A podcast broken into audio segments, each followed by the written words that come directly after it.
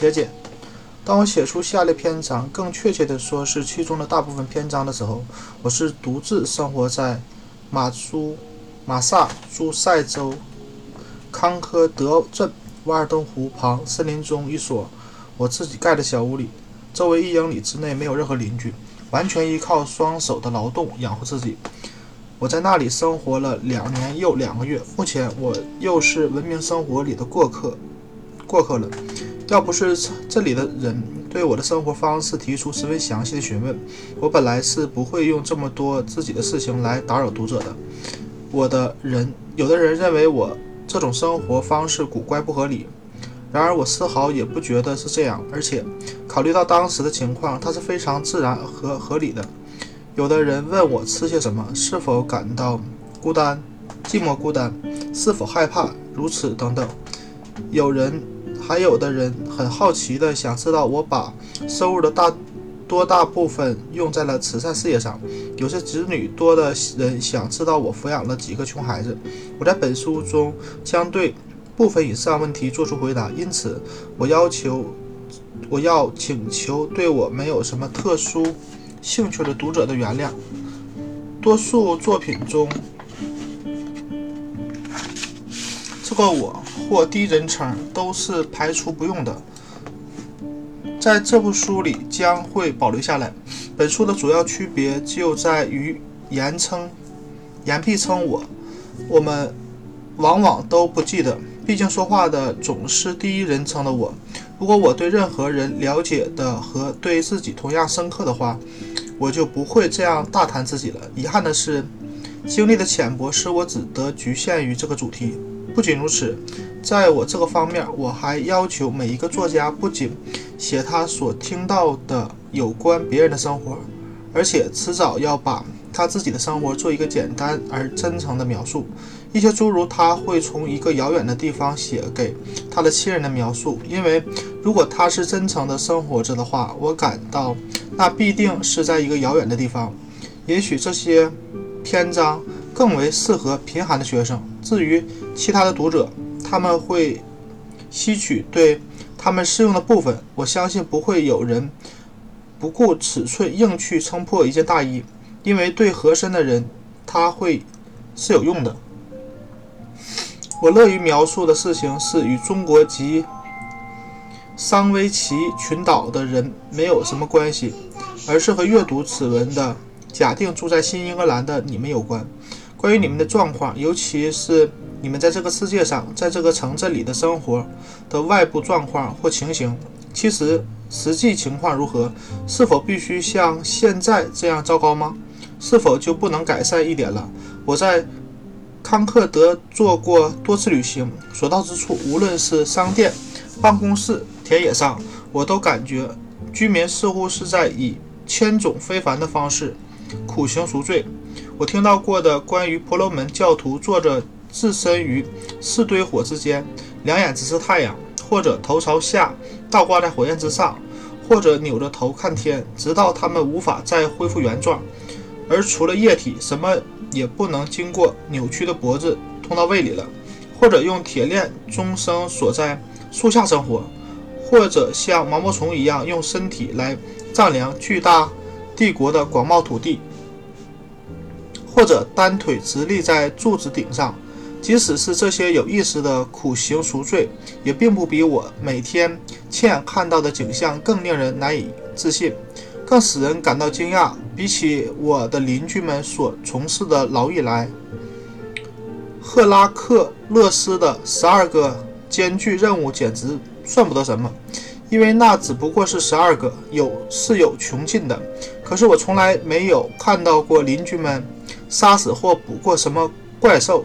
或者做完什么劳役，他们没有叫伊俄拉斯的朋友用火烧火红的烙铁来烫焦九头蛇的脖子根，而是在砍掉的一个蛇头后，立刻就有两个冒出来。我看到年轻人，我的同乡们，他们不仅继承了农庄、房舍、谷仓、牛群以及农具，因为这些东西得来容易，罢摆脱。他们还不如出生在开阔的农场上，被狼用乳汁养大，他们这样他们的眼睛还可能比较清楚地看到他们是被召唤到什么样的田地上来劳作，是谁使他们成了土地的奴隶，他们为什么该享受他们六十英亩土地的所出，而别的人却命中注定只能忍气吞声？他们为什么一出生就开始挖掘自己的坟墓？他们不得不度过人的一生。推着所有的这些东西往前，尽自己所能过得更好一些。我遇到了多少可怜人、不朽的人，他们几乎被生活的重担压垮、闷死，爬行在人生之路上，堆着一座七十五英寸长、四十英寸宽的大谷仓，在那奥吉厄斯牛圈从来没有清扫过。还有一百英亩的土地、耕地、牧草地、放牧场及林地，无需和这种。不必要的继承下来的累赘拼搏的和遗产无份的人们发现，为了开开垦和培栽几立方英尺的肉体，已经是够费劲了。但是人是在一种错误的劳作下，人的大部分很快会被犁入泥土，成为肥料。如一本古书中所说，他们被通常称为需求的一种命运的表象所支配。存储、蛾子和腐朽会使之腐坏，贼人会进入偷窃的财富。如果不是更早，那么在到达生命的尽头时，他们也会发现这是一个傻瓜的生活。根据丢卡利翁的皮拉是从肩头向身后扔石头创造了人类，或者如罗莉以他铿锵的言语所回应的，从此我们善良的硬心肠。忍受痛苦和忧虑，证明我们的身躯具有岩石的质地。盲目的服从一个犯错误的神偷，神谕：从肩头向身后身身后扔石头，不去看他们落到什么地方。原来不过如此。大多数人，即便是在这个相信自由的国家里，仅仅由于无知和错误，被生活中人为的烦恼和过于。粗重的劳作挤得满满的，无至于以致无法摘取人类精美的果实。他们的手指因过度劳作变得太笨拙，颤抖得太厉害，而做不到这一点。实际上，日复一日劳作的人没有空闲使自己具有真正完整的生活。他难以和他人保持最为高尚的关系。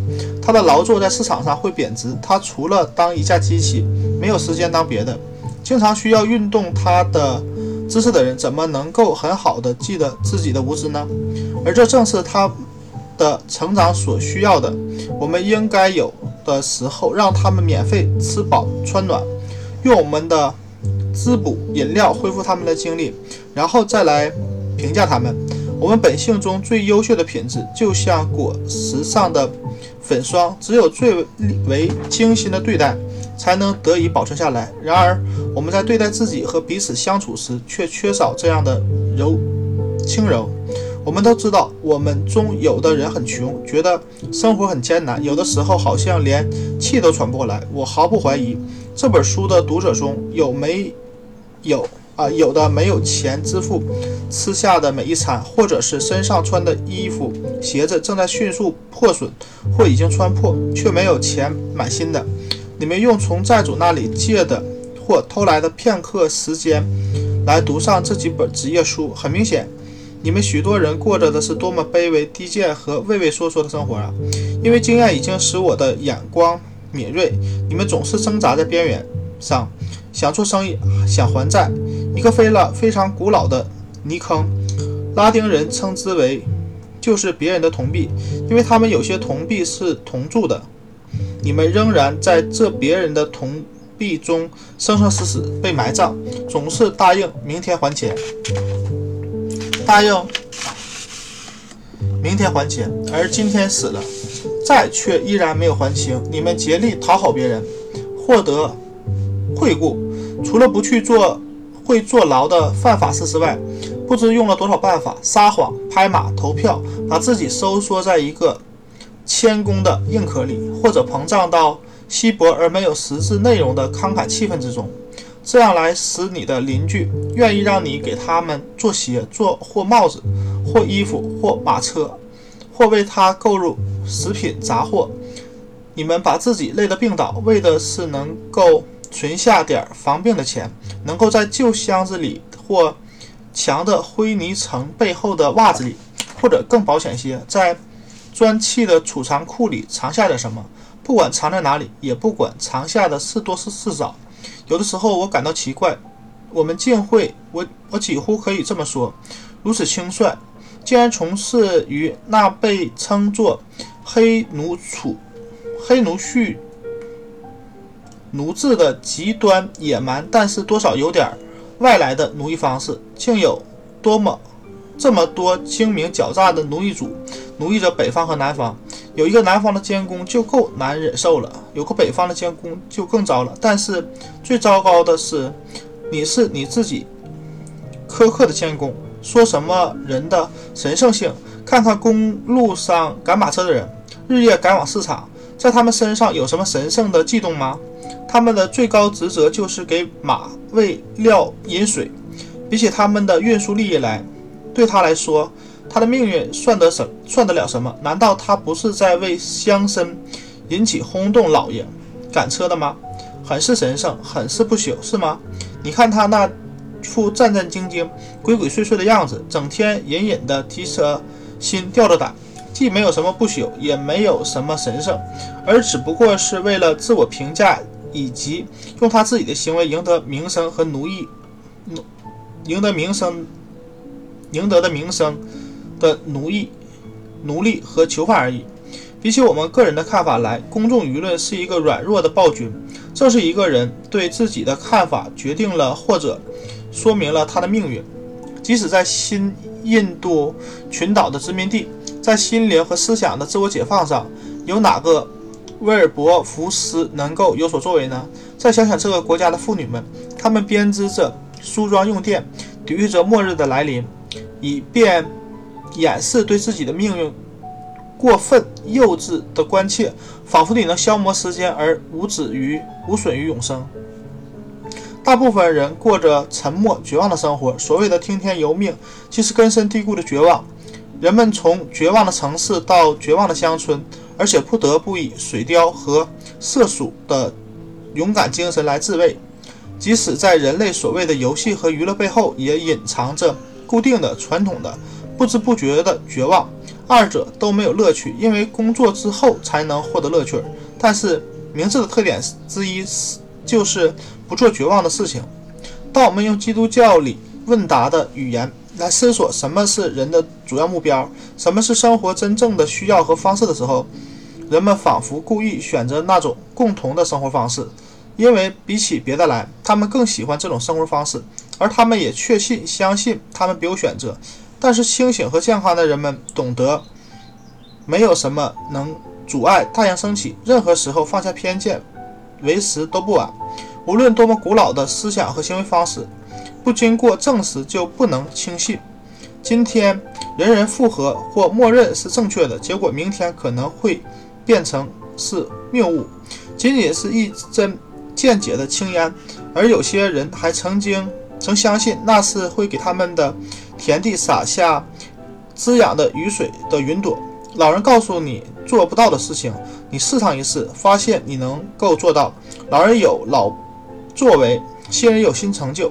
古人或许一度不知道弄来新的燃料，使火继续烧下去。新人将一些干柴放在了壶的下面，他们还以飞鸟的速度绕着地球旋转。用他们的说法，这是会要老人的命。老人并不比别人更具有能够胜任年轻人导师的资格，而且几乎还不如别人，因为老人失去的要比获得的多。人们几乎会怀疑，即使最聪明的人活了一次，究竟有没有学到任何有价值、绝对价值的东西？实际上，老人并没有什么非常重要的。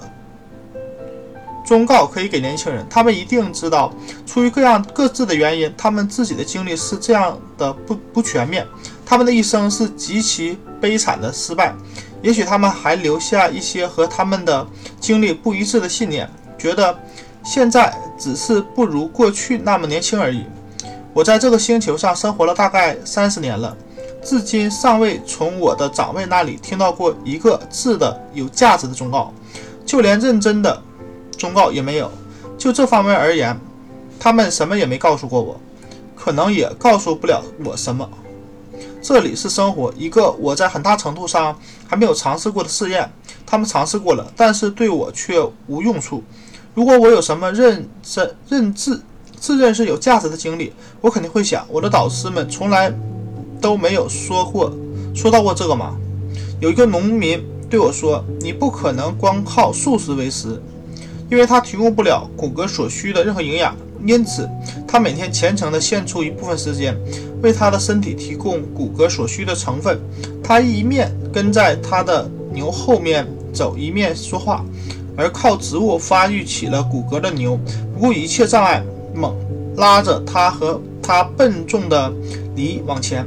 有的东西在有的范围里，如最无依无靠的人和病人，确实是生活必需品；在另一些范围里，仅是奢侈品；而在又一些范围里，则根本不为人知。对于有的人来说，人生人生的全部土地，包括高山。和低谷似乎都已经被他们的前人走遍了，一切也都被照料脱铁、铁脱了、脱铁了。伊芙琳曾说过：“智慧的所罗门定下了法令，规定了树与树之间应有的距离。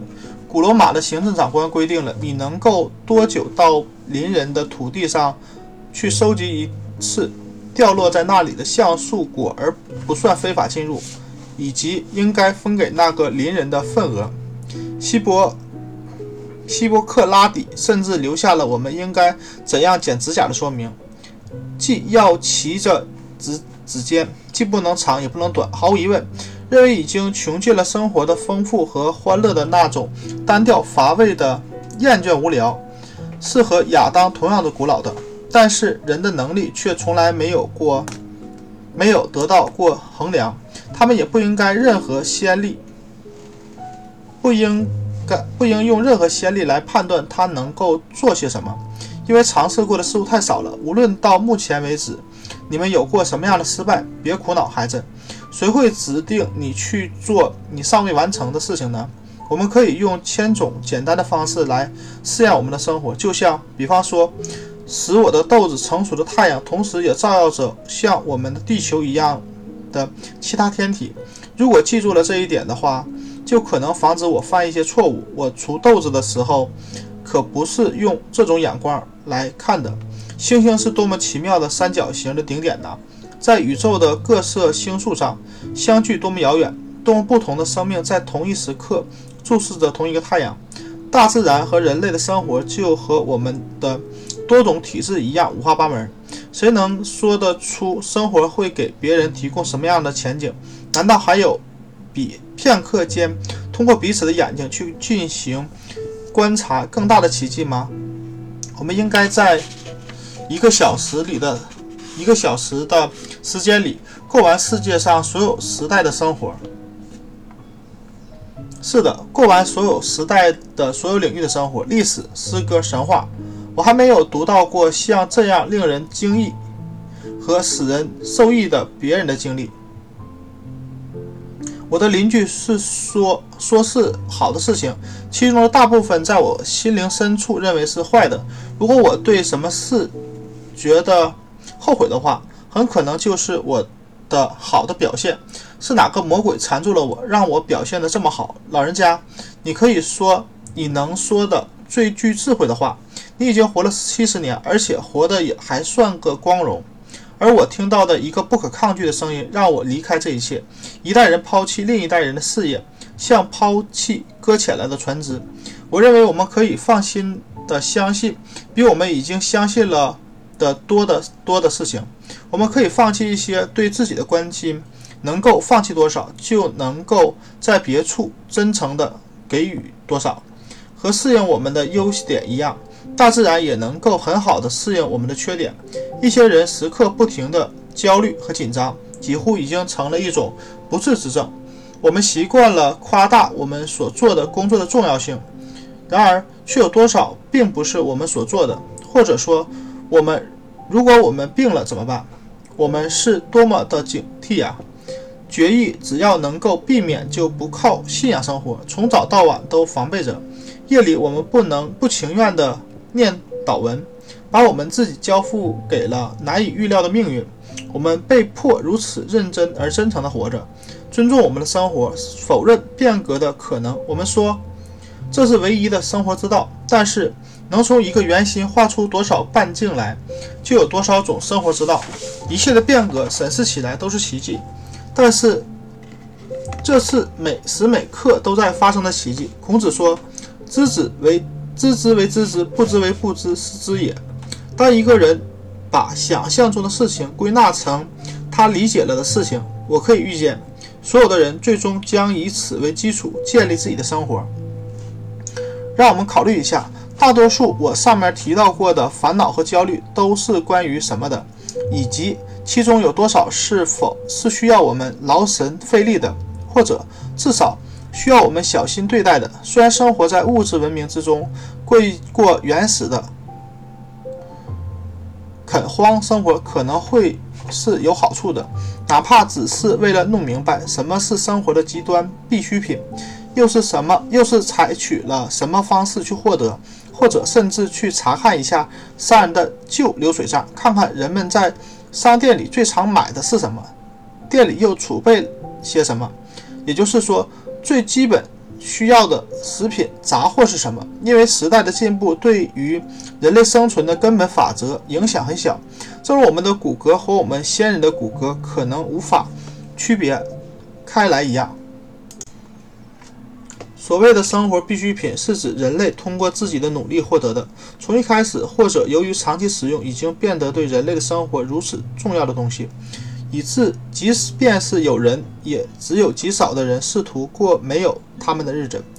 他们这样做，或者是处于未开化状态，或者或是由于贫困，或是人生哲学所致。对于许多生灵来说，在这个意义上，只有一种生活的必需——食物。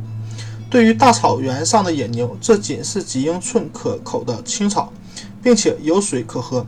除了它们，它要在森林或山的阴影里寻求遮蔽之外以外，野兽需要的只是食物和遮蔽之处。在这样的气候下，人的生活必需品，准确地说，可能分为下列各项：食物、遮蔽处、衣服和燃料。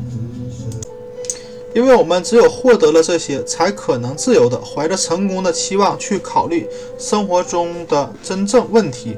人类不仅发明了房屋，而且还发明了衣服和吃熟食的食物。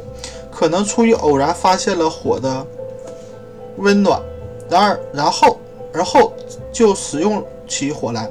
从起初作为一种奢侈的享受，发展到今天坐在火边取暖的需要，我们注意到猫狗都获得了。同样的第二天性，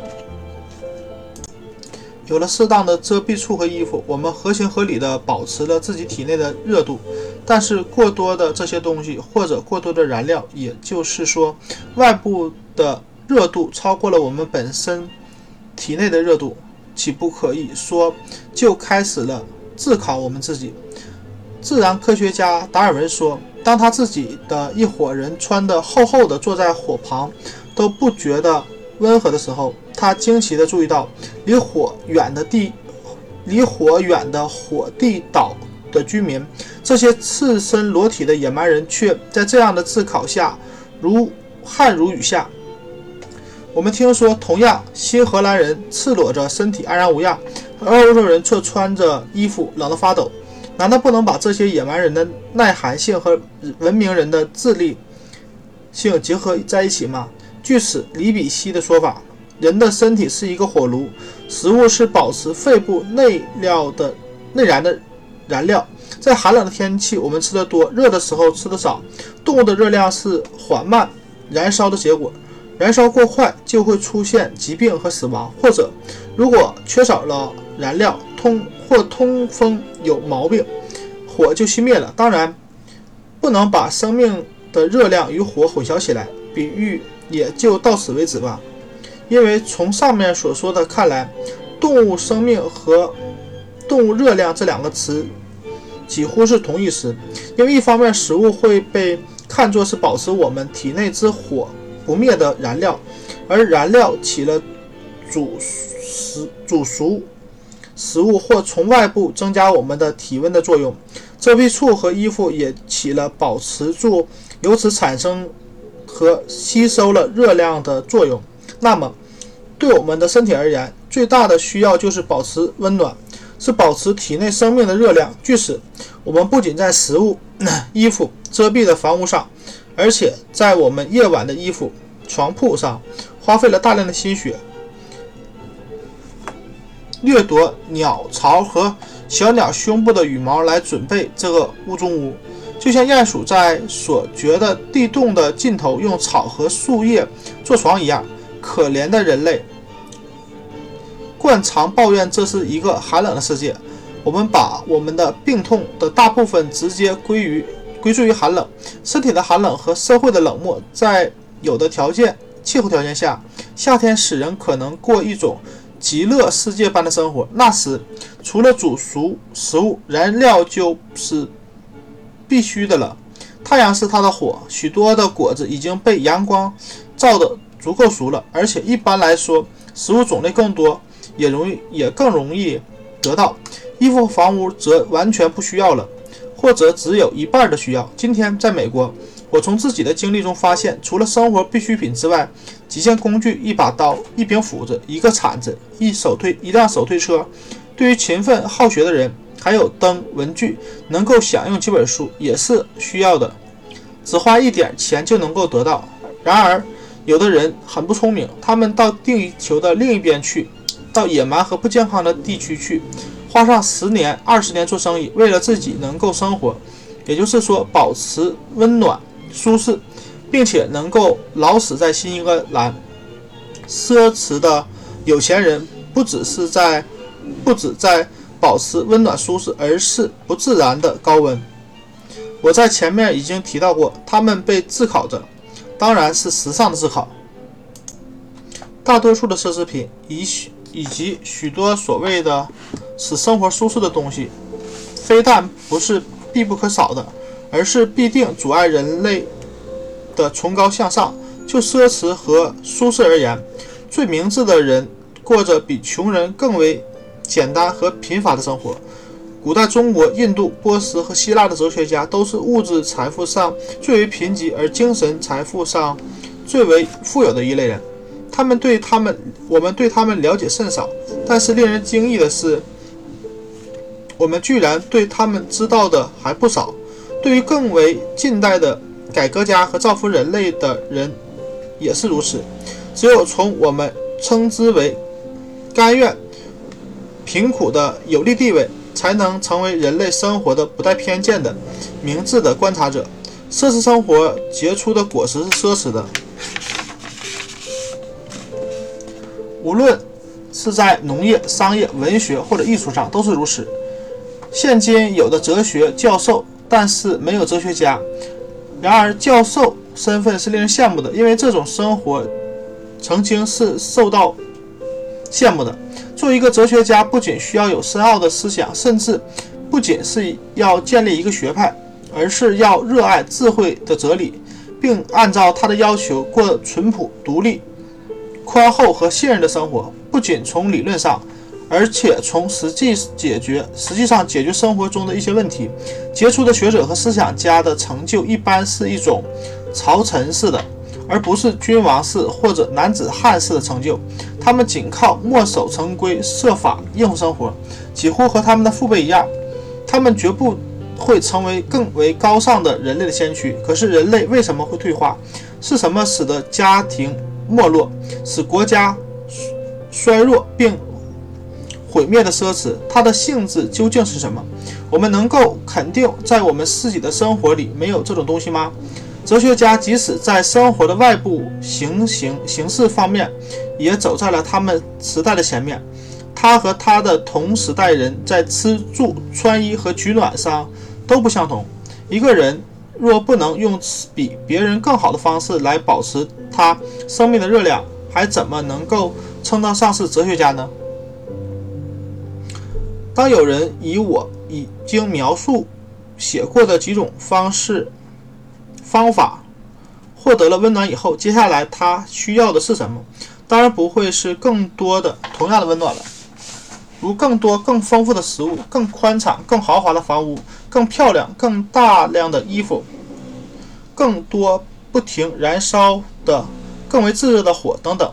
当他获得了生活必须的时候，就不再会要这些过量的东西，而有了另一种选择，就是。那就是他开始不必从事卑微的劳作，可以涉足于生活的冒险。土壤似乎适合于种子的生长，因为它已经使根向下扎。现在也可以充满信心地使茎叶向上生长。人要如此牢固地将自己植根于土地之中，不就是为了能够同样的伸向天空吗？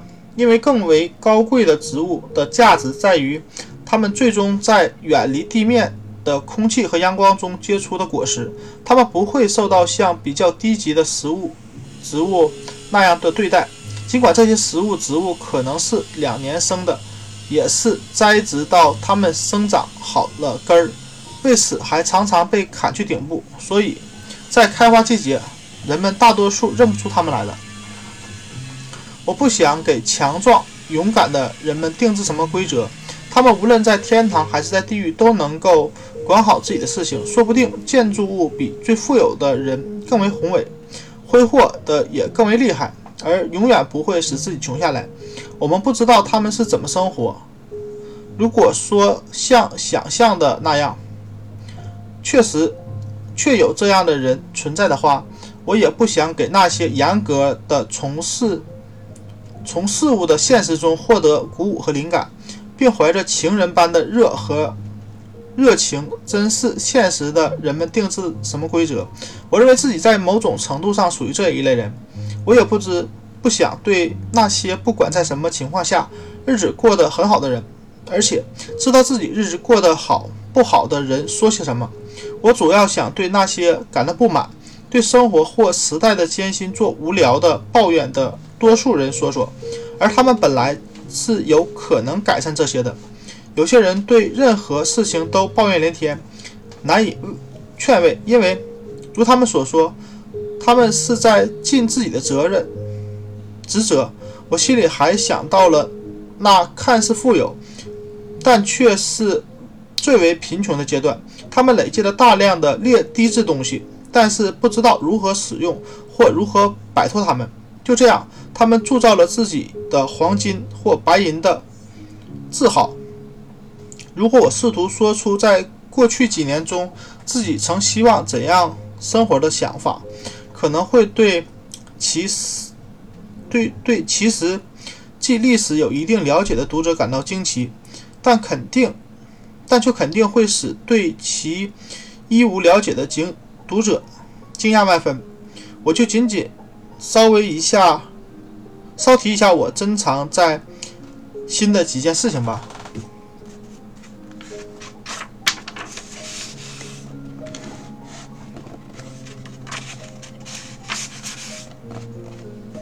在任何情况下，在白夜、在昼夜的任何时间里，我都急切地想要改善当前的状况，在自己的手账上刻下他的印记，站立在目前的时刻，这正是过去和未来两个永恒的交汇点。站在这个起点上，请原谅含义的晦涩，因为在我的行当里，秘密比大多数人要多，不是我愿意保密，而是。这个行当的性质所决定的，我很愿意把我所知道的一切都说出来，而永远不用写在，不用在大门上写下“不得入内”的字眼。很久以前，我丢失了一条猎狗、一匹枣红马和一只斑鸠，至今仍在寻找它们。我向许多游人说起他，说起过他们，形容他们的特点以及他们会对什么样的呼唤声做出回应。我遇到过一两个人，他们听到过这样猎犬的吼叫声、马的蹄声，甚至看见过那斑鸠消失在云朵后边。他们似乎急切地想找回它们，就好像是他们自己丢失了它们似的。不仅期盼日出和黎明的到来，而且如果可能，还期盼着整个大自然。多少个冬夏的清晨，还没有任何邻人开始为自己的事情忙碌之前，我就已经在忙碌自己的事情了。毫无疑问，我的许多乡亲，如果在晨曦中动身到波士顿去的农民，或者去干活的樵夫，都曾在我回来的时候遇到过我。确实，我并没有。为太阳的升起具体的做出过什么力？但是，请不要怀疑，只要能在日出的时在场，就是最为重要的事情。有多少的秋日啊？还有冬日，我在城边度过，想尽力听到风声里的信息，听到它，听到并将迅速传播。我几乎把所有的资本都投入了其中，而且迎风奔跑，为此自己连气儿都喘不过来。如果是。和两个政党有关，请相信就会作为最早的新闻出现在报纸上。另外的时候，守望在某个山崖或树梢的观察点上，一个一有新来的人就发电报宣称、宣布，或者在黄昏时分守护在山顶上，等待着天塌下来，我好抓到点什么。虽然我从来没有抓到多少东西，而且连这不多的一点也和古以色列人经。过荒野时所得的天赐食物一样，在太阳下消融殆尽。有很长一段时间，我是一家杂志的记者，杂志的发行量不大，编辑认为我的文章大部分都不适合登刊，所以，正如在作家身上常有的那样，我辛辛苦的一场的回报就是自己的劳动。然而，在这件事情上，我的辛苦就本身就是回报。有许多年，我自封为暴风雪和暴风雨的观察员，忠实地履行了我的职责，还是检察员。虽然没有检查公路，但检查森林道路和所有的穿地、穿地越界的小路，还有架在沟壑上的桥梁，保持四季通畅畅通。公众的足迹证明了他的功劳。我照料过城里的一经的家畜，他们跳过围栏，给忠诚的。忠实的牧人带来不不少麻烦。我留意农场上偏僻的角角落落，虽然我并不知不并不总是知道乔纳斯或所罗门今天在哪一块地里干活，因为那不关我的事。我浇灌过红色的黑果木、沙鹰和荨麻树，红树和黑针、白葡萄和黄色紫罗兰，否则它们会在干旱的季节枯萎。总之，可以毫不夸张地说。在这样做了很长时间，认真负责地做好我的事情，直到越来越清楚，市民们终究不会接纳我成为市政官员的一员，也不会给我一个带微博津贴的挂名职务。我的账，我可以起誓是准确如实的记载的，从来没有人审查过，更不用说认可和付钱结账了。不过我的心思。也不在这上面。不久前，一个四处流浪的印第安人来到我家附近一位著名的律师家兜售篮子。你想要篮子吗？他问道。回答是不，我们不要。什么？印第安人一边出门一边大喊，大声喊道：“你打算饿死我吗？”他看到他勤奋的白人邻居那么有钱，那律师只需要编织论据。然而，像变戏法一样。财富和地位就随之而来了。于是他对自己说：“我也去做生意，我要编篮子。这件事我会做。”他认为他编好的篮子就算尽了他的一份力，然后就该白人尽他的一份力来购买篮子了。他并没有发现，他需要使别人觉得这篮子值得去买，或者至少让人家认为是这样，或者他自己做点儿别的让人家觉得值得去买的东西。我也编织过一种质地精致的篮子，但却没有使别人值得觉得值得去买。然而，我的情况是，我一点也不觉得他们不值得自己去编织。我并没有去研究怎样使别人觉得值得去买我的篮子，反而研究如何才能避免必须卖掉它们。人们赞扬并认为是成功的生活只不过是生活里的一种。我们为什么要损害别人的生活的情况下？夸大某一生活呢？看到我的市民同胞不太可能在县政府大楼里给我一席之地，也不会给我一个助理牧师的职位，或别的什么地方有俸禄的教堂工作，而我必须自己设法谋生的时候，我比过去更为一心一意地将脸转向了森林，那里更熟悉我。我决定立刻开始我的营生，就利用我已有的微薄财力，不去等待到得到。惯常需要的资金了。我到瓦尔登湖去的目的，既不是为了过便宜的日子，也不是为了过昂贵的生活，而是在最少障碍的情况下处理一些个人事务，阻止我因为缺乏一点常识、一点进取心和营经营才能而做出和其说看来是悲惨，不如说是愚蠢的事情来。我一直都在努力以养成严谨的商业习惯，这是任何人都必须具有的。如果你是和天朝帝国做生意，那么在海岸上，在萨勒姆的某个港口有个小会小会稽室就是足够的固定设施了。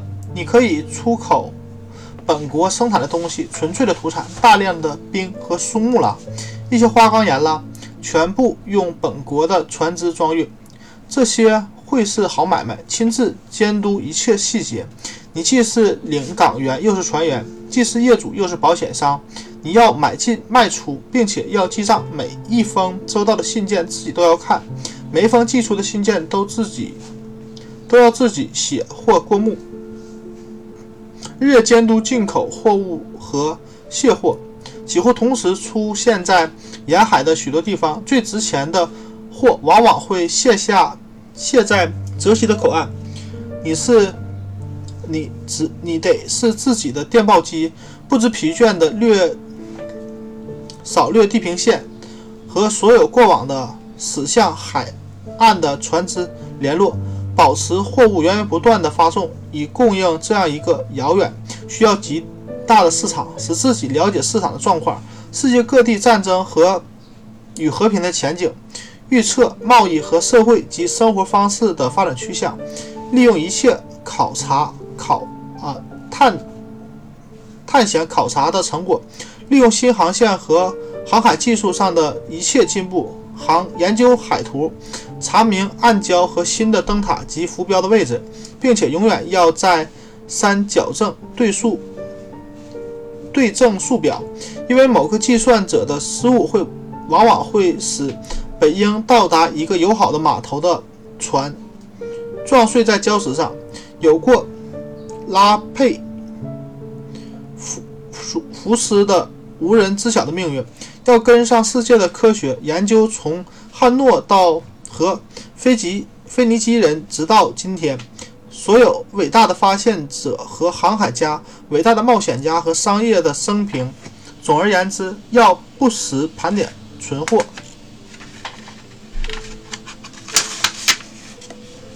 知道自己的处境，这是一项需要人力、人全力以赴的工作。诸如赚与赔、利息、净重计算法以及相关的所有一切测定，都需要广博的知识。我认为瓦尔登湖会是一个做生意的好地方，不仅是因为有铁路和冰块贸易，也提供了许多有利条件。透露出来可能不是上策，这是个好的口岸，技术很好，没有需要填平的。涅瓦河地区那样的沼泽，虽然你到处都需要自己上下打桩才能在上面建造东西。据说涨潮时遇上西风和涅瓦河里的冰块，会使圣彼得堡从地球表面上消失。因为开始这种生意的时候没有通常需要的资金，所以要揣摩到什么地方去搞到。对每一个这样的事业，都虽然是必不可少的那些钱，可能不是一件容易的事情。让我们立刻涉及实际问题吧。说到衣服，也许我们在购买衣服时，更多的是出于好奇、爱好、新奇和考虑到别人的看法，而不是真正出于穿着的需要。让那些有事情要做的人想一想，衣服的目的，首先是。保存生命的热量。其次，在目前的社会状况下，是为了遮羞。他可以判断一下，不去增加他衣柜里的衣服，他可以完成多少必须或者重要的工作。一套衣服只穿一次的国王和王后，尽管他们的衣服是由裁缝量身定做的，也不可能体会穿合身的衣服有多么的舒服。他们实际上和用来挂干净衣服的木头支架没有什么两样。他们的衣服一天比一天的更和我们融为一体，打上了穿者的性格印记，直到我们不愿抛弃他们，就像他们不愿意抛弃自己的身体，会赶紧用药或采取类似的郑重措施来补救。我从来不会因为一个人的衣服上有补丁而降低。对他的看法，不过我很清楚，一般来说，人们更为渴望的是穿上时髦的，或者少是，呃，或至少是干净的、没有补丁的衣服。是否问心无愧就是次要的了。但是，即使破了的地方没有补好，也许暴露出暴露出来的最大的缺点就是不小不够小心而已。有时我用这样的办法来试试我的熟人们，谁肯在膝盖处有补丁，或者只多了两条。缝线的裤子，多数人的表现是，他们相信，如果他们穿了，他们一生的前途就毁了。对他们来说，腿断了一瘸一拐的进程，也比穿着破裤子去容易的多了。如果一个绅士的腿在意外中受了伤，那是可以愈合的；但是如果类似的意外发生在他的裤腿上，那是没有办法补救的，因为他关心的不是真正值得人们尊敬的东西，而是受到人们尊敬的东西。我们熟悉的人很少，熟悉的衣服和裤子很多。你给稻草人穿上你刚穿过的衬衫，自己没穿衬衫站在一边，谁不会宁可向稻草人致敬呢？那天我经过一片玉米地，在一根戴着帽子、穿着上衣的木桩的近旁。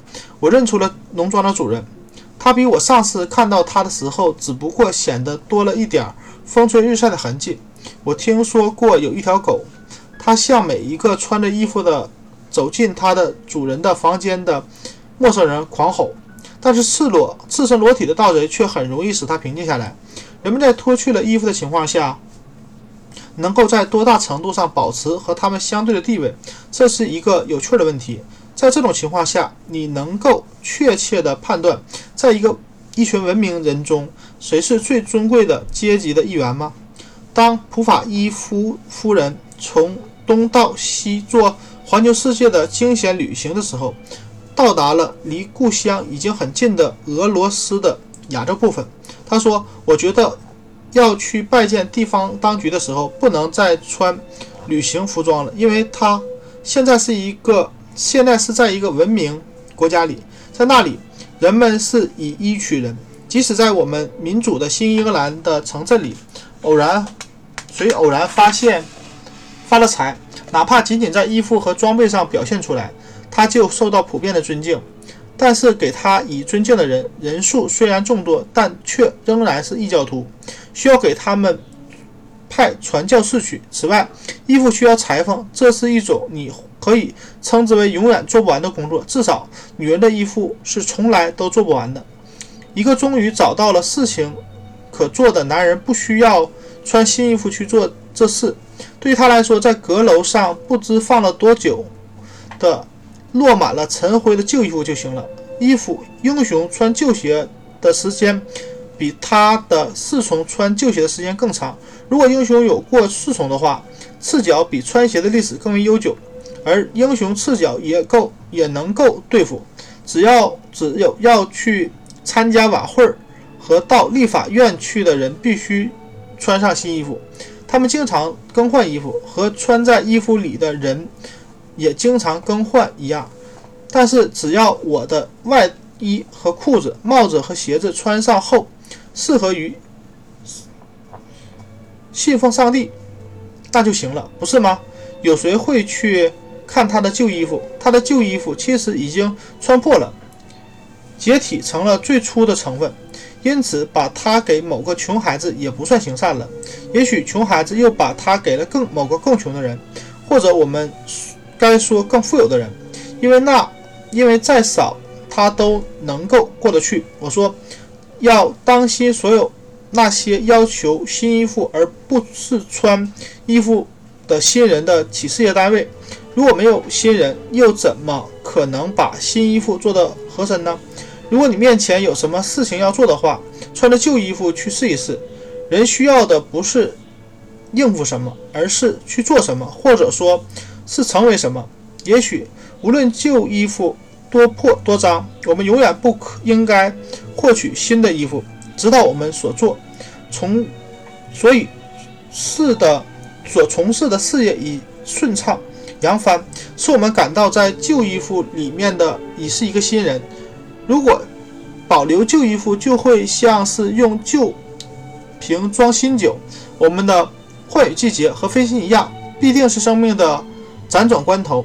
浅鸟隐没到偏僻的池塘里去度过这段时光，蛇是这样蜕皮，毛毛虫也是这样脱去其如衣如虫的外衣，都是凭借内在的努力和扩展。衣服也不也只不过是我们最外层的。护膜和尘世的烦恼而已，否则我们就会被认为是披着伪装骗人，最终必定会被我们自己的以及别人的看法所抛弃。我们穿上一件又一件衣服，好像我们和外生外生植物那样，靠从外面的添加生长起来。我们外面。常常是薄而花俏的衣服，是我们的表皮或假皮，这并不是我们生命的一部分，可以随处脱下而不会有致命的伤害。我们总是穿在身上的较厚的衣服，是我们的细包壁或皮层，但是我们的衬衫是我们的韧皮，或者说是真皮。要抛去，必定会连包下一场、下一圈，而其。因其毁掉其人。我相信所有的人总在某些季节都会穿相当于衬衫的东西。人穿的简单一些，能够在黑暗中摸到摸得到自己，并且生活的各方面都很节俭，有备无患。这样，如果敌人占领城镇，他能够像古代的哲学家那样了无牵挂的空手走出城门，这才是可取的。一件厚衣服的大多数情况下和三件薄衣服的作用是一样。顾客可以用真正适合自己的价格买到便宜的衣服。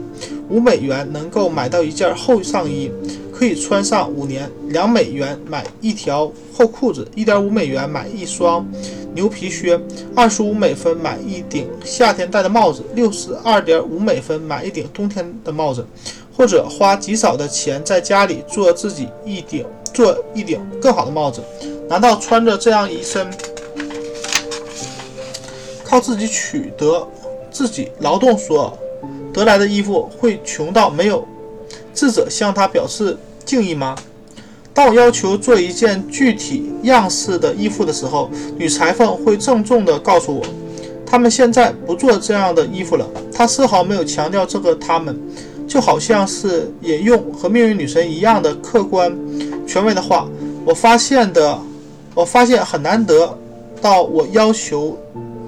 样式的衣服，仅仅因为他不相信我说这话是当真的，不相信我这么轻率。当我听到他这句像神谕似的话，我陷入了片刻沉思，把每一个字都单独强调一遍，以便悟出其意义，找出他们和我之间具有何种程度的血缘关系，以及在一件对我有着如此密切影响的事情上，他们究竟有什么样的权威。最后，我想以同样的奥秘来回应他，并且也不强调那个他们。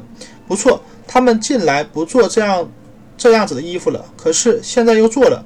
如果他给我量身做衣，不量我的性格，只肯只量我的肩宽有什么？好像我是一个挂衣钉似的。我们崇拜的不是美惠三女神，也不是命运三女神，而是时尚女神。她以绝对权威纺纱织布裁剪。巴黎的猴王猴猴子王戴顶戴了一顶旅游旅游帽，美国所有的猴子都跟着戴。有时候，对于这个世界上是否能够在人们帮助下完成做完任何非常简单和普通的事情，我已不抱任何希望了。得先经过强有力的压榨机，把人们的老观念压榨出来、挤压出来，这样他们就难以很快重新站立起来。可是里面总有某个人脑子里有呃，会像有条趋势的想入非非，那是从没有人知道的什么时候放在那里的一个卵孵化出来的。因为就连火也烧不死这样这些东西，而你所做的一切就是白费劲。可是我也，我们也不要忘记，据说埃及有种小麦，就是经一具木乃伊传下来的。总的来说，我认为无论在这个或别的任何国家，都不能够断言，穿戴已经上升到了具有艺术尊严的地步地位。目前。人类就将搞到什么穿什么，像遇难船只的船员，海滩上能够找到什么就把什么穿在身上，隔着一点距离，是时间的距离也罢，空间的距离也罢，相互嘲笑彼此的装扮。每一代人都嘲都嘲笑老的流行款式，但是却虔诚地追求追随新的流行款式。看到亨利八世或伊丽莎白女王的服饰，他们觉得很好笑。就像看到食人岛上和国王和王后的服饰一样好笑。一切衣服脱离了人就是可怜或古怪的，是穿着穿衣者严肃的眼光和真诚的生活才阻止了嘲笑，使得任何民族的服装具有了神圣性。让穿着色彩斑斓的服装的小丑突然发一场脚长沙，他的服饰也会表现出他的痛苦状态来。当士兵被炮弹击中，他破烂的军装就如王袍般显贵。男男女女幼稚而凶猛地追求新款式的口味，使多少人颤抖着眯起眼睛往万花筒里万花筒里看，以便能够发现这一代人今天需要的是哪个具体的图案。生产者早已懂得这个口味是古怪而反复无常的，两种图案。其区别仅在某一个每一种颜色的线多了或少了几根，一种很容易就卖出去，另一种躺在货架上。虽说常常在过了一个季节之后，后者成了最流行的。相比之下，纹身真算不上人们所谓的丑恶习俗，不能仅仅因为刺花。深入皮肤无法改变，就认为它是野蛮的。我不相信我们的工厂制度是人们能够有衣服穿的最好方式。技工的状况一天比一天更像英国技工的状况，这一点也不奇怪。因为就我所闻所见，公司的主要目的不是为了人可以本分本本分分的穿穿得好。是，而毫无疑问的是为了赚钱。从长远的观点来看，人最终达到的是他们设定的目标。因此，虽然眼下会失败，他们还是应该把目标定高些。至于遮身的房屋，我不否认，在今天这已是生活的必需品。虽然有这样的例子，人们在比我们这里还要冷的地区有没有房屋的情况下。长时间的生活，塞缪尔·莱恩说过：“拉普兰人穿着皮衣，用皮带罩着头和肩膀，一夜又一夜地站在雪地上睡觉。那寒冷的程度，穿着羊毛衣服的人暴露在这样这种温度下也会冻死。”他亲眼看见他们那样的睡觉，而且他还补充说。他们并不比别的民族更耐寒，但是可能人类在地球上没有生活多久，就发现了房屋的便利、家庭的舒适。这这话可能最初的含义更多的是房屋，而不是家人给予的满足。在有的气候地带，房屋在我们的思想里主要和冬季或雨季联系在一起。一年之中，一年中三分之二的时间，除了雨伞之外。不需要房屋，在这样的地方，上述说法必定是十分片面的，只是偶尔适用的适用而已。在我们这里的气候下，从前夏天几乎仅需夜里遮盖一下就行。在印第安人的表意符号中，一座棚屋是一天形成的标志，在树皮上刻或画出一排棚屋，意味着他们宿营宿营的次数。人类天生四肢并不巨大，身体也不粗壮，必须力求缩小自己的世界，隔出一个适合于他们的空间来。最初，他赤身裸体过露天生活，可是虽然在晴朗温暖的天气里，这种生活在白天很惬意，但是在冬季和雨季和冬天，更不要更不要说炎炎烈日之下，如果他们不赶紧用遮身的。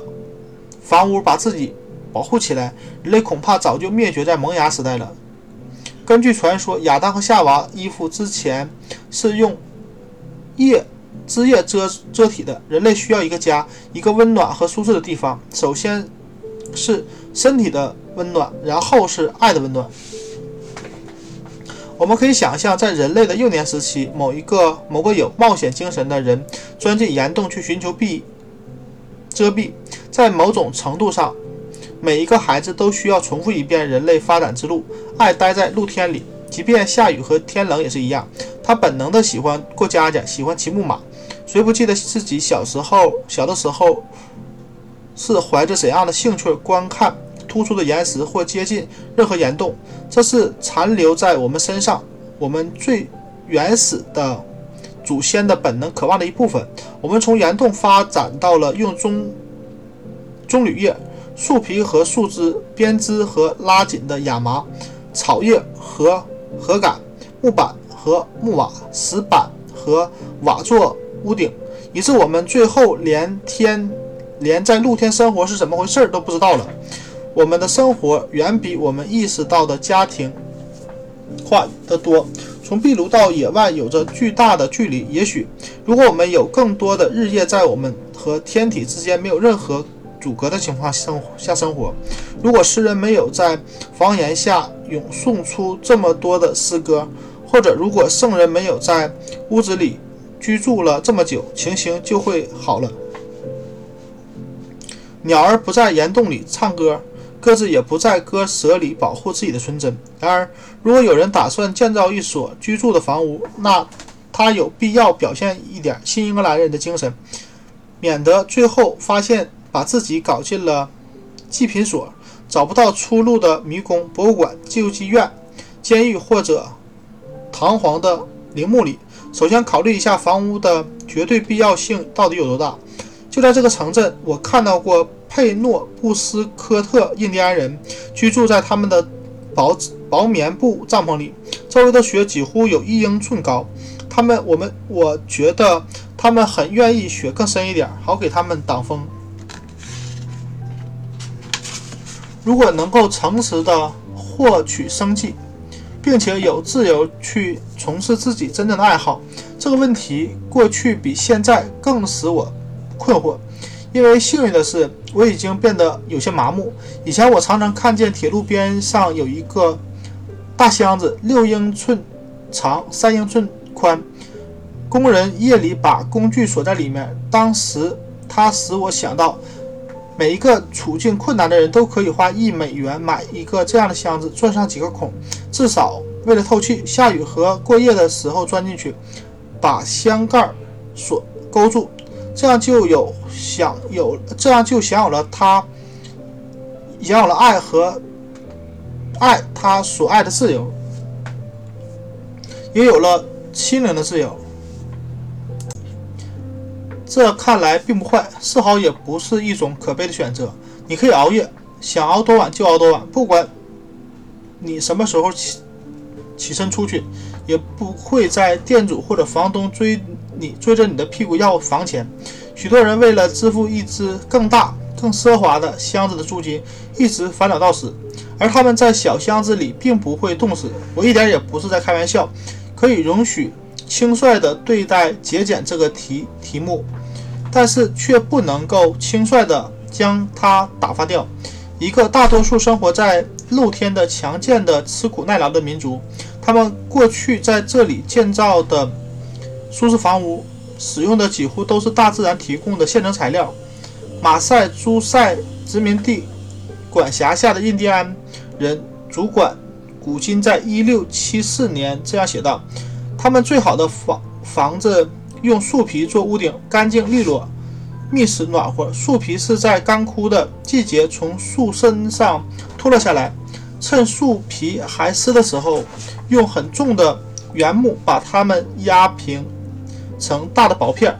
差一些的房子用一种灯芯草编的草席做屋顶，也还算密实和暖和，但是不如前者好。我看到有的房屋在六十或一百英寸长，三十英寸宽。我也经常在他们的棚屋里过夜，发现他们和最好的英国房子一样暖和。他还说，通常棚屋里面地上铺着，墙上挂着精心编制的。家有装饰的草席，各种用具都具备。印第安人已经进步到能够在屋顶开的洞口上挂一张草席，用绳子控制草席，调节风的作用。最初，这样的一个住所最多一两天就能建成，几个小时就能拆下来重新搭好。每家人都拥有一个这样的棚屋或棚屋中间的一个房子。处于野蛮状态的人，每一家都拥有，实际上等于是最好的遮身处所，足够满足他们粗陋简单的需要。但是，虽然天空中的飞鸟有巢，胡同有湖里有洞，未开化的人有棚屋，但现代文明社会却只有不到一半的家庭拥有遮身的房屋。我认为我这样说绝不过分。在文明的占导占主导的大城市和城市、大城镇和城市里，拥有房屋的人数只占据只占总体中很小的一部分，其余的人每年付房屋房租，以得到这最外面的衣服，变得冬夏都离不开它。而租房钱本来可以买一个村买上村子一村子的印第安棚屋，而现在却使他们有。生之年都生活在贫困之中，在这里，我并不是想坚持租房比拥有自己的房、自己的房子来所具有的不利因素。但是，显然，野蛮人拥有了自己的房子，因为盖房子的花费太低；而文明人一般都租房子，因为他们买不起房子。从长远来看，他也不见得租得起。但是，有人就会回答说：贫苦、穷苦的文明人只要付房租。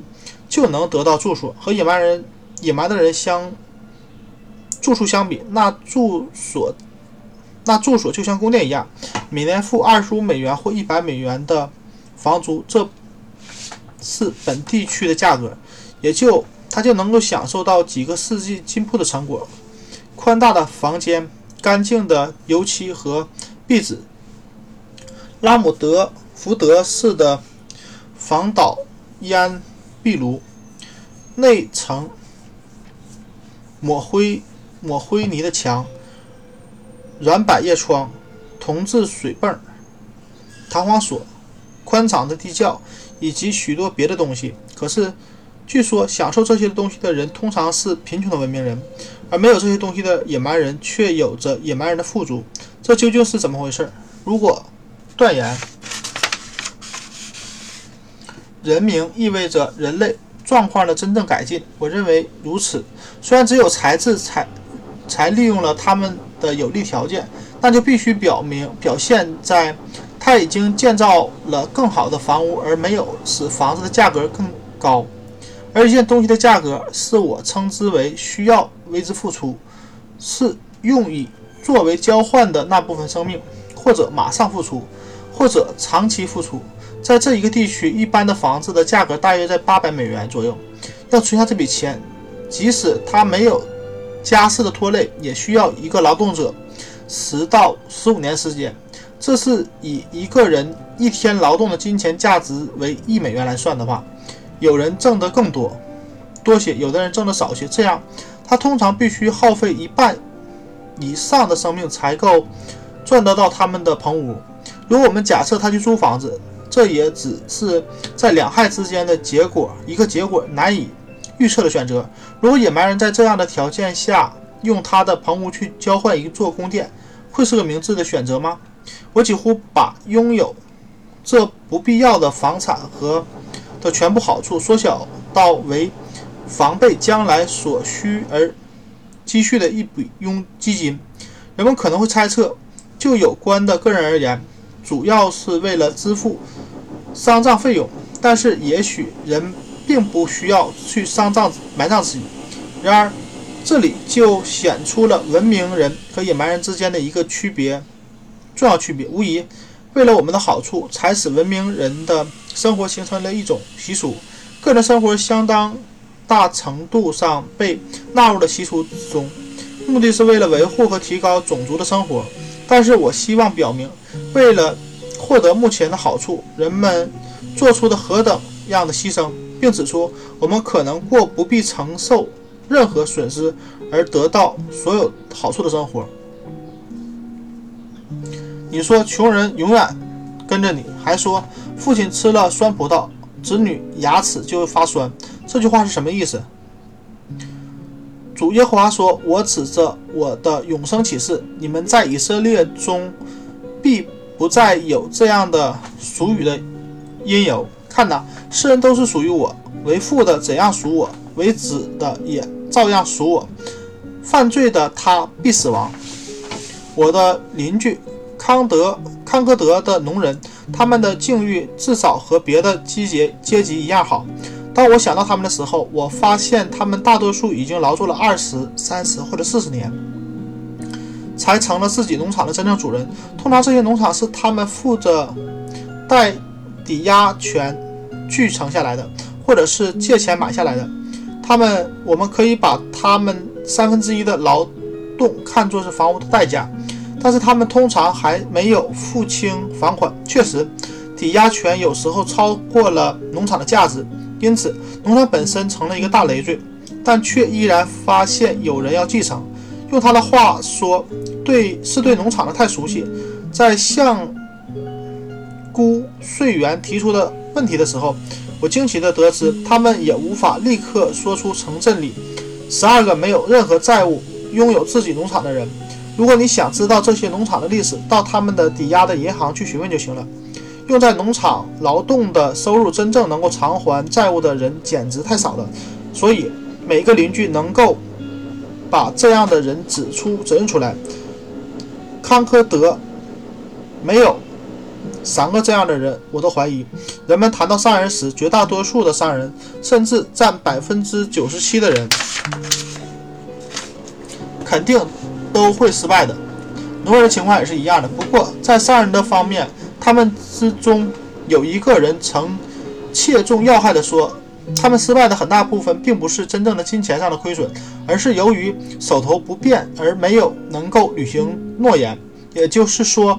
垮掉的是诚信，但是这会使事情越来越糟糕，并且还会让人想到，也许连上述那三个人也并没有能够拯救自己的灵魂，也许他们比那些老老实实的失败的人在更为糟糕的意义上破了产。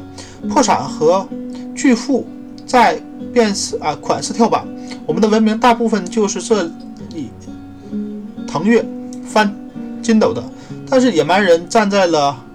机井这块没有弹性的厚木板上，然而每年在这里举行的米德尔塞克斯牛展却总是热闹的大获成功。似乎农业这部机器的所有连接点都处于良好的运转状态。农人总是努力用比问题本身更为复杂的方式解决生活的问题。为了得到小额的资金，他做起了牛群的投机买卖。他以完美的技艺。用细弹簧丝做了个陷阱，想捉住安氏和保证温饱的生活的收入。可是，在他转身要走时，自己的脚却陷了进去，这就是他贫困的原因。出于类似的原因，比起野蛮人的千种安置安适来，他们也都是贫困的。尽管我们处在奢侈品的包围中，正如查普曼所。永吟的、吟咏的、虚伪的人类社会，为了尘世间的伟大，将一切天堂的安息、安乐稀释如空气。当农人拥有自己的房子，他不见得因此而更富，反而会是更穷了。是房子用了他。就我的理解，这正是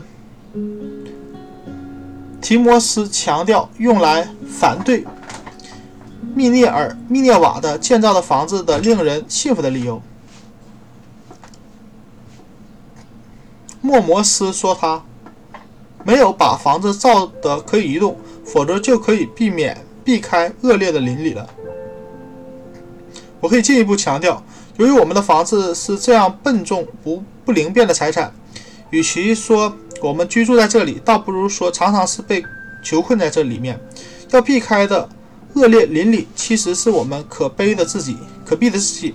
至少在这样的城镇里，我认识一两个家庭，他们几乎在两二三十年的时间里，一直想把想要把市郊的房子卖掉，搬到村里村子里去住，但是还没有如愿。只有死亡才能够使他们得到解脱。就大多数人最终能够拥有自己的房子，或者租住在有了各种改进的现代房屋里。人文明在改进我们的房屋的时候，并却并没有同样改进居住在里面的人。文明创造了宫殿，但要创造贵族和国王却不是件容易的事情。而如果文明人的追求并不比野蛮人的更有价值，但是但呃，如果他的大部分只是用来用在获取全部的生活必需品和安适上，那他们干嘛要比野蛮人享有更好的住住房呢？但是那贫苦的少数人的日子又过得如何呢？也许人们会发现，有多少人的表面状况在野蛮人之上，就有多少人会在野蛮人之下。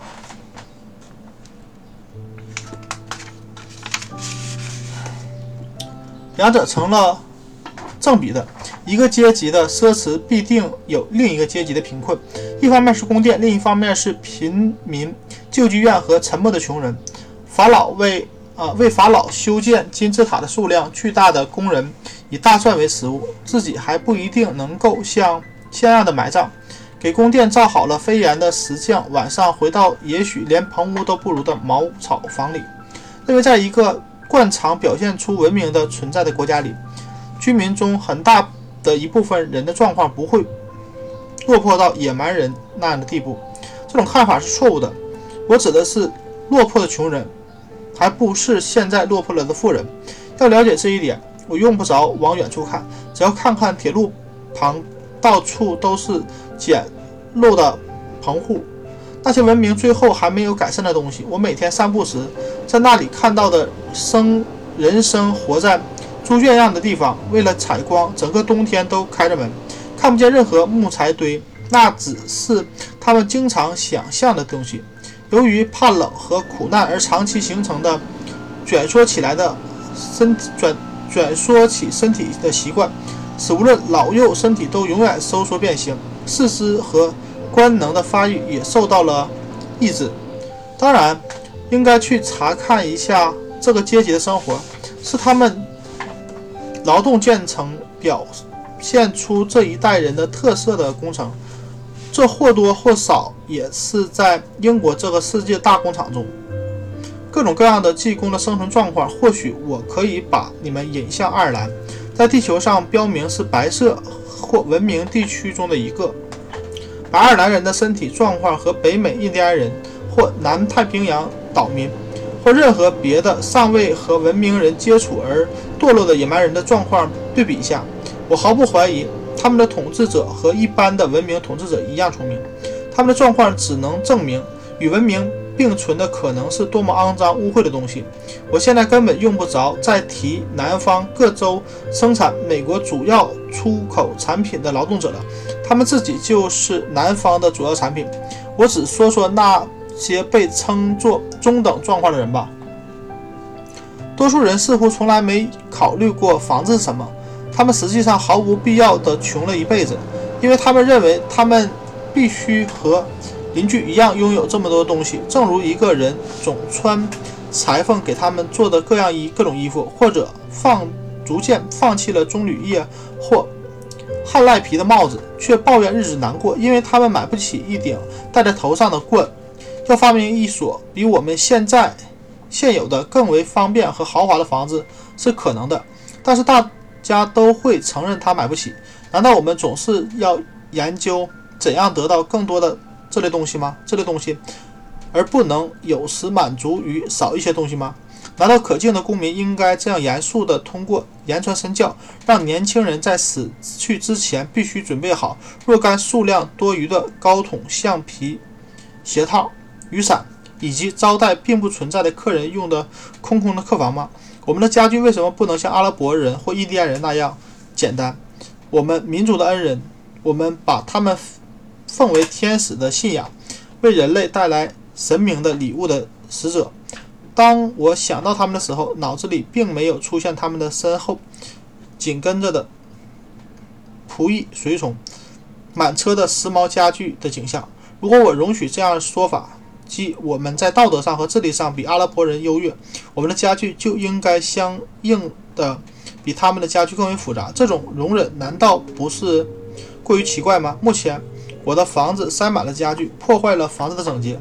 一个好的家庭主妇情愿把大部分家具扫进垃圾坑里，而不愿早上的活计总也干不完。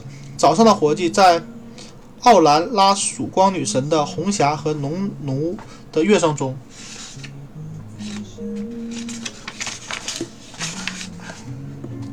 这个世界上的人早上的活计应该是什么？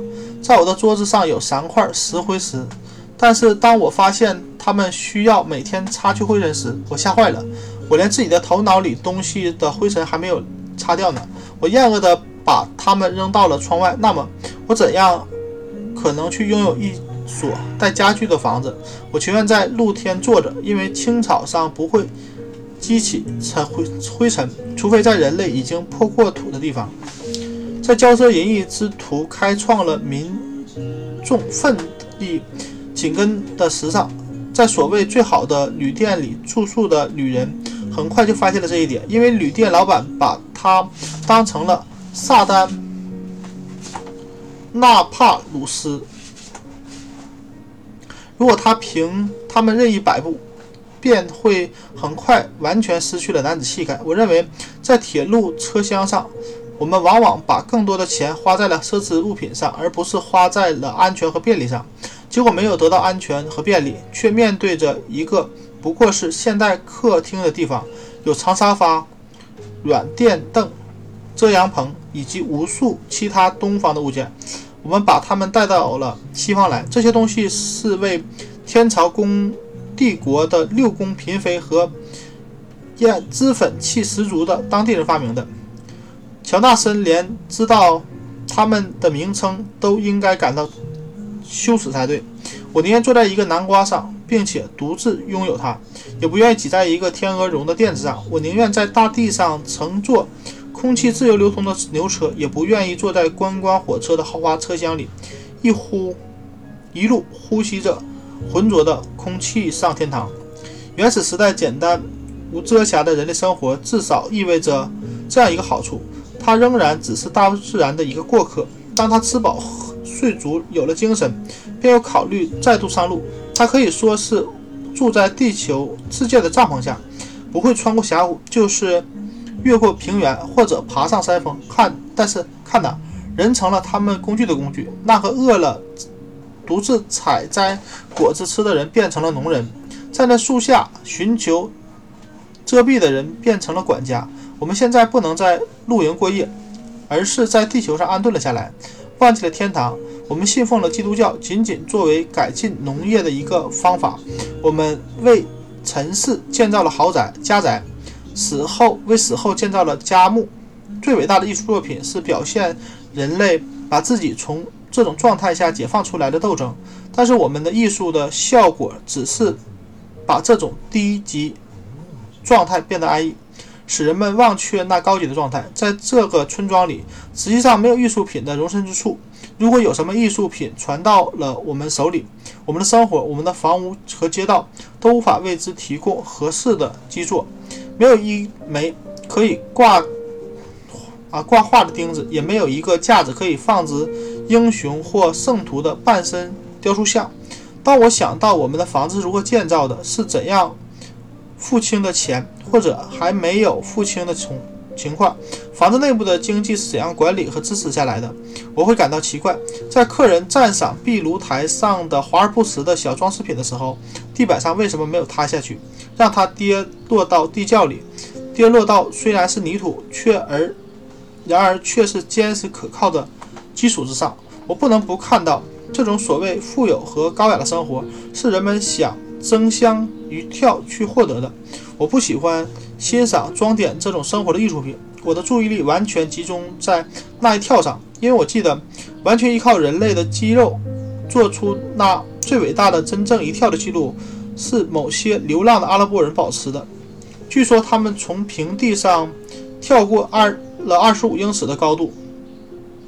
没有人，没有人为了支持人助死跳到这个高度之外，也肯定还是回到地面。我想向这类行为不当的房产主问的第一个问题：是谁在支撑着你？你是失败了那九十七个人之一吗？还是成功了的三个人之一？回答我的这些问题以后，也许我会看到你的华而不实的小玩意儿，会觉得它具有装饰性。马车套在马的前面，既不好看，也没有任何用处。在我们能够用美丽的东西装饰我们的房子以前，必须把墙壁刮干净，我们的生活也必须刮干净，打上美好的家务管理和美好的生活的底子。须知，对美好物品的品味大多是在。户外培养起来的，那里没有房子和管家。然后约翰逊在他所著的《神奇的天意》中谈到了本镇最早的移民和他，他和他们是同代人。他告诉我们，他们最初在是钻在山坡下的地洞里栖身的，并且把泥土高高的堆在木头上，在最高的一一侧挨着泥土升起老式冒烟的火。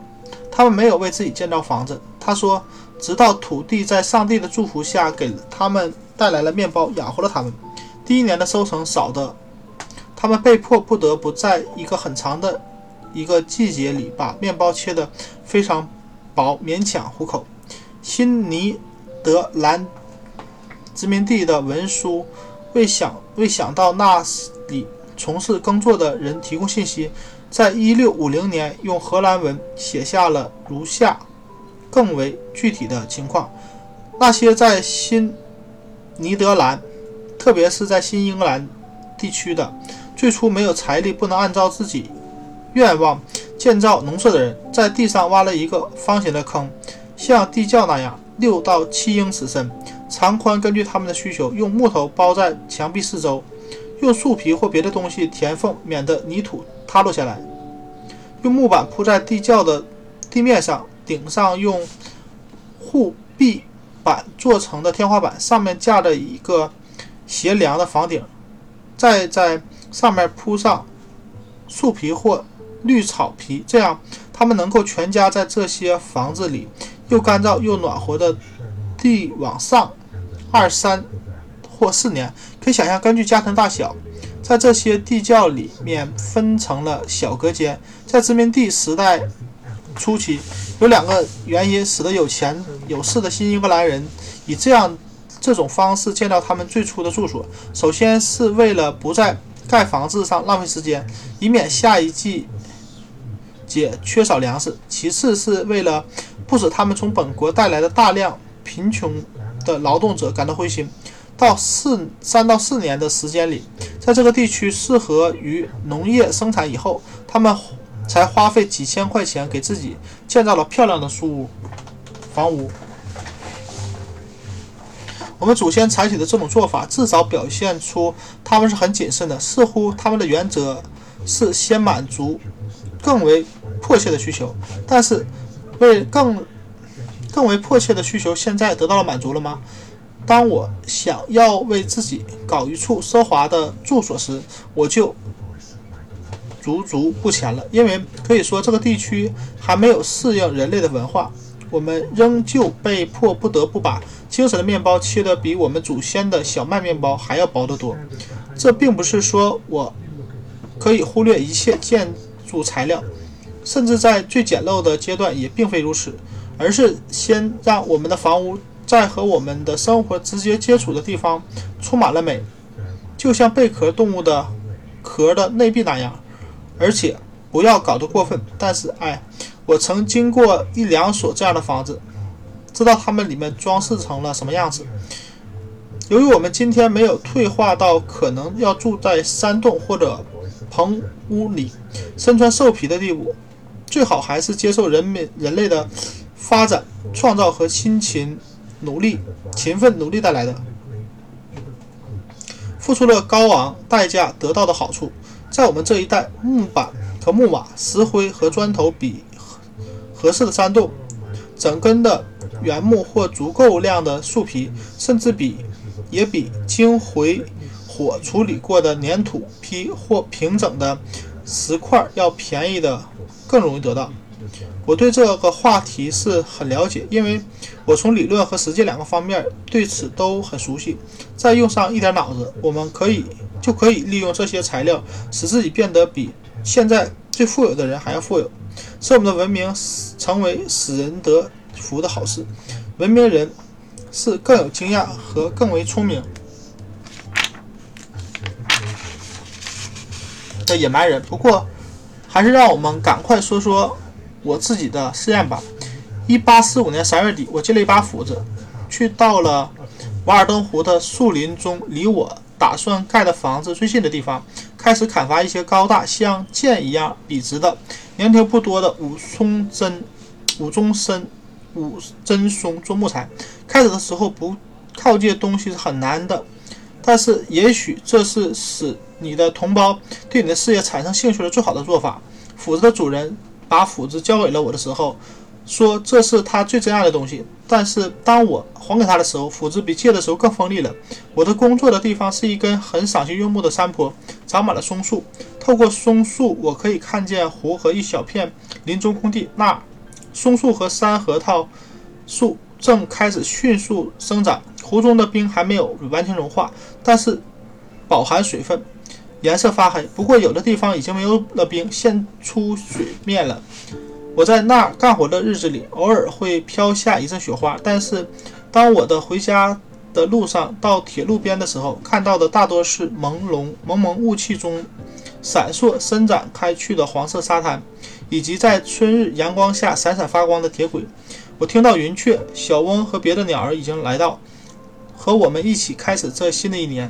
这是宜人的春春日，人们冬日的不满正和大地一样开始融化，蛰伏的生命开始伸展。一天，我的斧子柄掉了下来，我砍下一段青绿的山核桃做针子、器器子。用石块把它砸进去，然后把整个斧头放在湖的小水湾里浸泡，好让木头胀开。这时，我看见一条有条的蛇窜入水中，在我待的那块大约一刻多钟的时间里，一直躺在水底，显然没有感受到任何打扰。也许是因为它还没有完全脱离蛰伏的状态。我感到，由于同样的原因，人类停足到目前的低等和原始状态。但是如果他们感觉到了春日之春的影响在呼唤他们，他们就必然会上升到一个较为高等、较为超脱的生活状态之中。以前，在严寒的清晨，我在路过的路上看到部分身体仍然处于麻木和不灵活状态的蛇，正等待着太阳为它们解冻。四月一日那天下了雨，冰化了。早上雾很大，我听见一只离群的孤雁在湖上到处转。乱转，咯咯的叫，仿佛迷了路，又仿佛是雾的幽灵。我就这样一连几天伐木、砍削、砍削独木、立柱和园子，用的都是我这把窄的小斧头。我没有多少可以供交流或学习般的思想，就自己唱了起来。人们说他们。博识博闻多识，可是看呐，他们已经插上了双翅。科学和艺术还有千般器具，只有习习清风，身体能够感知它的吹动。我把主要的砍木、动木削砍削成了六英寸见方，多数立柱只砍削边两边，园子和地板只削了一边，其余的都保留着树皮。它们和锯出的木料一样直，而且结实得多。这时，我还借了一些其他的工具，在每一根木料上都仔细地挖了榫眼儿，或者在桩上开开好榫头。我每天在林中工作的时间不是很长，但是通常带着面包、黄油做早餐、做午餐。中午时，坐在砍下来的青松清脆的松枝之间，用来包午餐的报纸包。面包上带着松香的松树的芬香，因为我的手沾了厚厚的一层油脂。虽然我砍伐了几棵松树，在我完工之前，我已经成了他们的朋友而不是敌人，因为我对松树更加熟悉了。有时，斧子声音引来了一个一位漫步林中的人，他们就会面对着我砍下的木屑，愉快地聊起天来。我不急着干活。而是要尽量做到好，因此到了四月中旬才做好了。我屋子的屋架可以搭建起来了。我已经买下了詹姆斯·克林斯，一个在菲奇堡铁路上工作的爱尔兰人的简陋小木屋，好利用他们的木板。人们认为这是非常好的一所木屋。我去看木屋的时候，他不在家。我在四周走动，起初没有被屋里的人注意到，因为窗子又深又高，木屋很小，尖屋顶，别的也看不见多少。木屋四周培上了五英寸的土，好像是一个肥料堆。虽然屋顶被太阳晒得翘起发脆，却仍然是最好的部分。没有木木栏、门栏。只有门板下面母鸡一年四季出入通道。柯林斯太太来到门口，让我到里面看一看。我走近时，母鸡也被赶了出去，赶了进去。木里很黑，多数地面是泥土，潮湿发黏，冷冰冰的。只有东一条西一条的木板，经不起移动了。他点上了一盏灯，让我看到屋内侧和墙和伸到床下的木板，并警告我不要到地窖里去，那是。个两英寸深的土坑样的地方，用他的话，用他自己的话说，顶是顶好是好木板，四周是好木板，还有一扇好窗户。原本是两个完整的方格，进来只有猫从那里走入出入。总算总共全算上，里面还有一有一个火炉，一张床，一个坐的地方，那里。一个在那里出生的婴儿，一把丝绸阳伞，一面镀金框的镜子，一台钉在小说木上别致的新咖啡豆研磨机。交易很快完成，因为在此期间詹姆斯回来了。我当晚付了四美元，二十五美分。我在他在第二天早上五点前搬走，并且不得把木屋转给别人。我在早晨六点钟接手。他说点早点去，好，以防有人再付给他。产地的地租和燃料上提出一些不清不楚、完全而且完全不符合不合理的要求。他向我保证说这是唯一的麻烦。六点钟的时候，我在路上遇见了他和他的家人。一个大包裹里是他全部的家当：床、咖啡豆研磨机、镜子、母鸡。除了那只猫，它躲进了树林，成了野猫。我后来得知，他踩上的捕捉。旱懒的夹子就这样最终变成了一只死猫。当天上午，我就把木屋拆了，拔出了钉子，用小车一车一车的运到了湖边，把木板搭在草上，让太阳把它晒白，再撬回原状。我驾着车沿着林间小路行进时，一只早起的画眉不时为我唱上一两句，一个叫。伯特里克的年轻人向我告密说，一个叫西利的爱尔兰邻居在我运送的间隙，还能把还能用的直的可以钉的钉子、U 型钉和墙头钉子全部装放进他的口袋。我后来，我回来后和他寒暄，他站在那里，抬起头，以一副得意洋洋、满不在乎的神态，看着那拆毁了的一堆。如他所说，已经没有什么活可干了。他在那里代表了观众，并且帮助把这件无足轻重的小事儿变得看上去和众神从特洛伊大撤离一样。我在小山的南坡挖了一个地窖，六英寸见方，七英尺深。一只旱懒曾在那里挖过洞，我挖去了漆黑和树莓的根和土壤最深处植物的痕迹，一直挖到了沙土层。无论什么样的冬天，马铃薯放在里面都不会冻坏。地窖的四壁悄悄倾斜，没有砌石块，但是因为太阳没还没来的没有照进来，所以沙土不会滑下去。我只不过是两个小时的工作。挖土使我特别高兴，因为几乎在所有的纬度上，人类挖地洞以获得稳定的温度。在城市最豪华的房屋里，能仍然能够发现地窖，人们和过去一样在里面存储块茎作物。在上层建筑稍消失以后很久，后人仍能注意到它留下地面地上的凹迹。房屋只不过是地洞入口处的某种门廊而已。终于，在一些熟人的帮助下，我在五月初把房子的框架立了起来。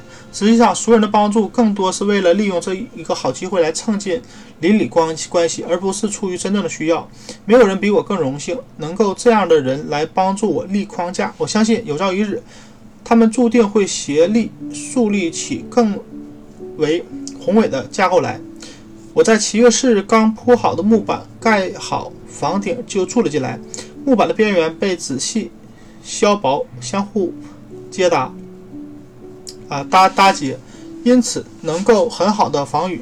但在铺木板之前，我在房房子的一端为烟筒打好了地基，用了两车石头，都是我在湖边抱上山来的。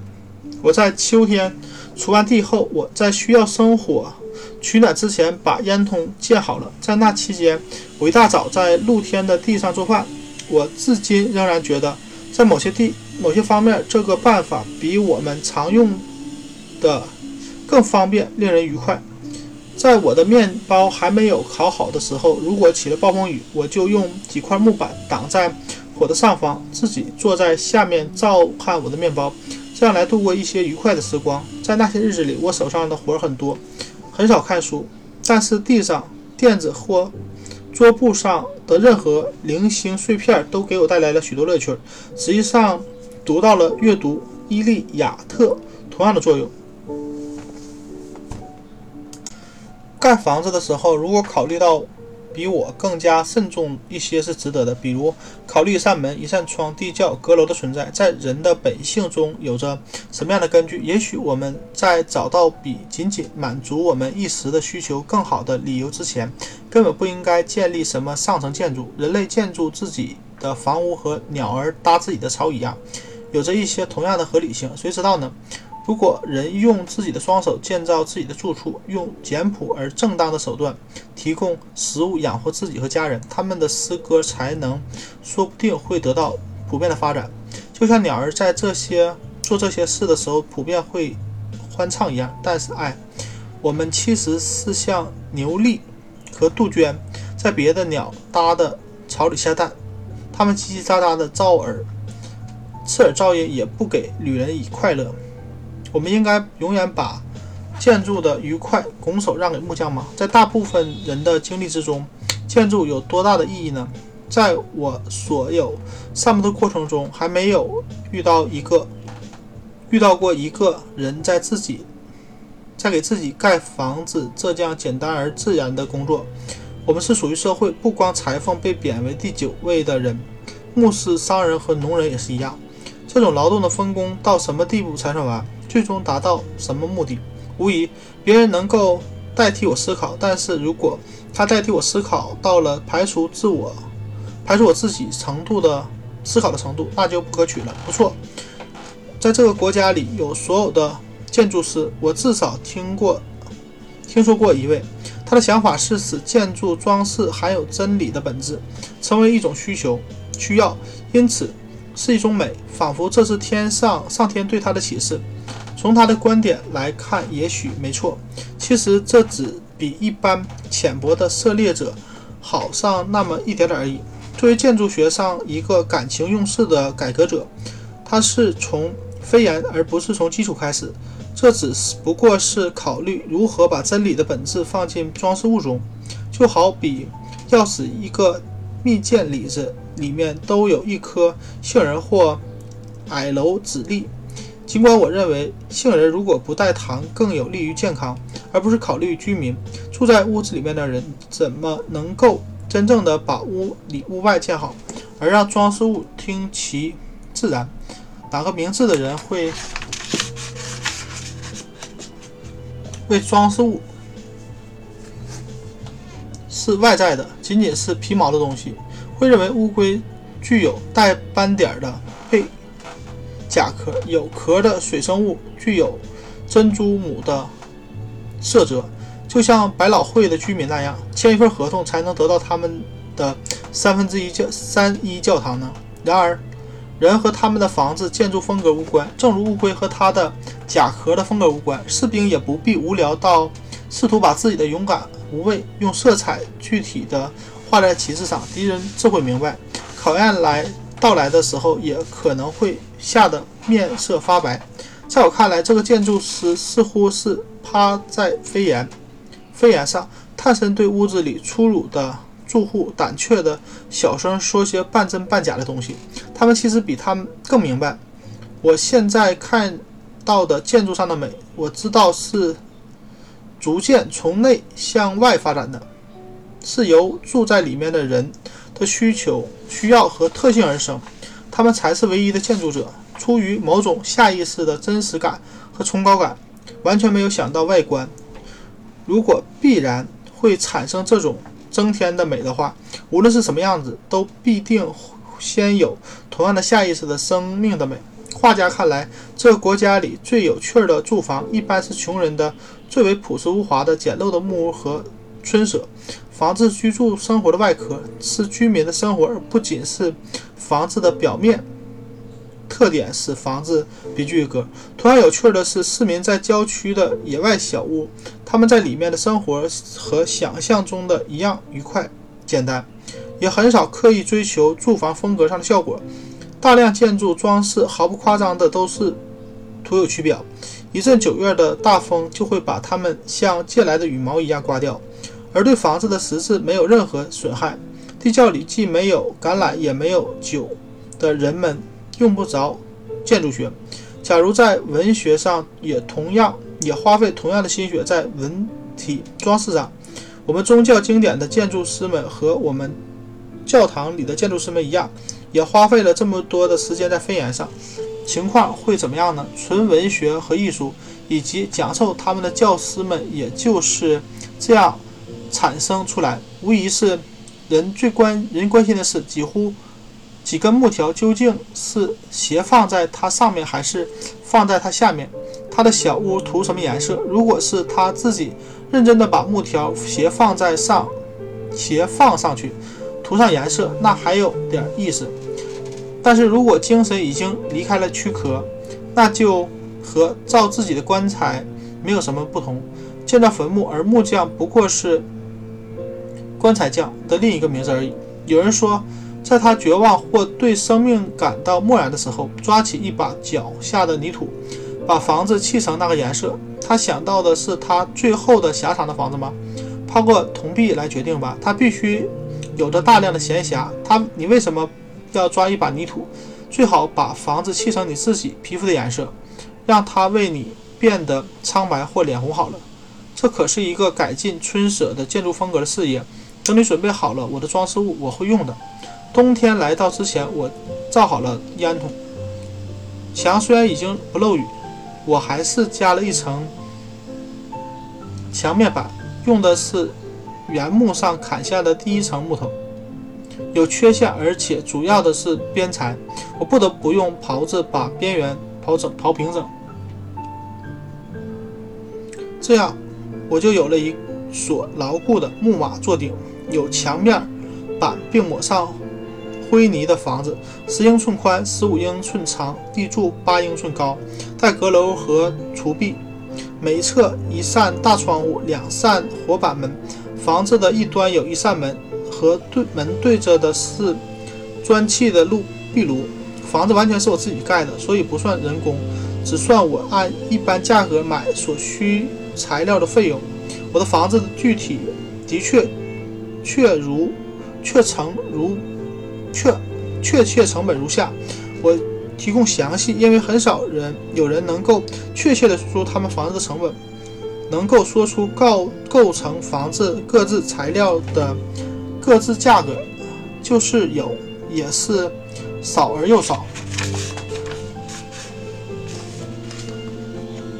木板八点零三五美元，主要是旧木木板。屋顶的墙用的废旧木面板四四美元，板条一点二五美元，两扇带玻璃的旧窗二点四三美元，一千块旧砖四美元，两桶石灰二点四美元，太贵了。毛状纤维零点三一美元，太多了。壁炉架用铁零点一五美元，钉子三点九美元，铰链和螺旋螺丝钉零点一四美元，门栓零点一美元，粉笔零点零一美元，运费一点四零，大多是自己背的，总计是二十八点一二五美元。这些就是全部材料，但不包括原木、石头和沙子。这是我依法在政府工地上定居，有权免费使用的。我还在房子边上搭了一个小柴棚，用的主要是盖房子剩下的材料。我想给自己建造造一所房子，比康德康科德主街上的任何房子都更为宏伟和豪华。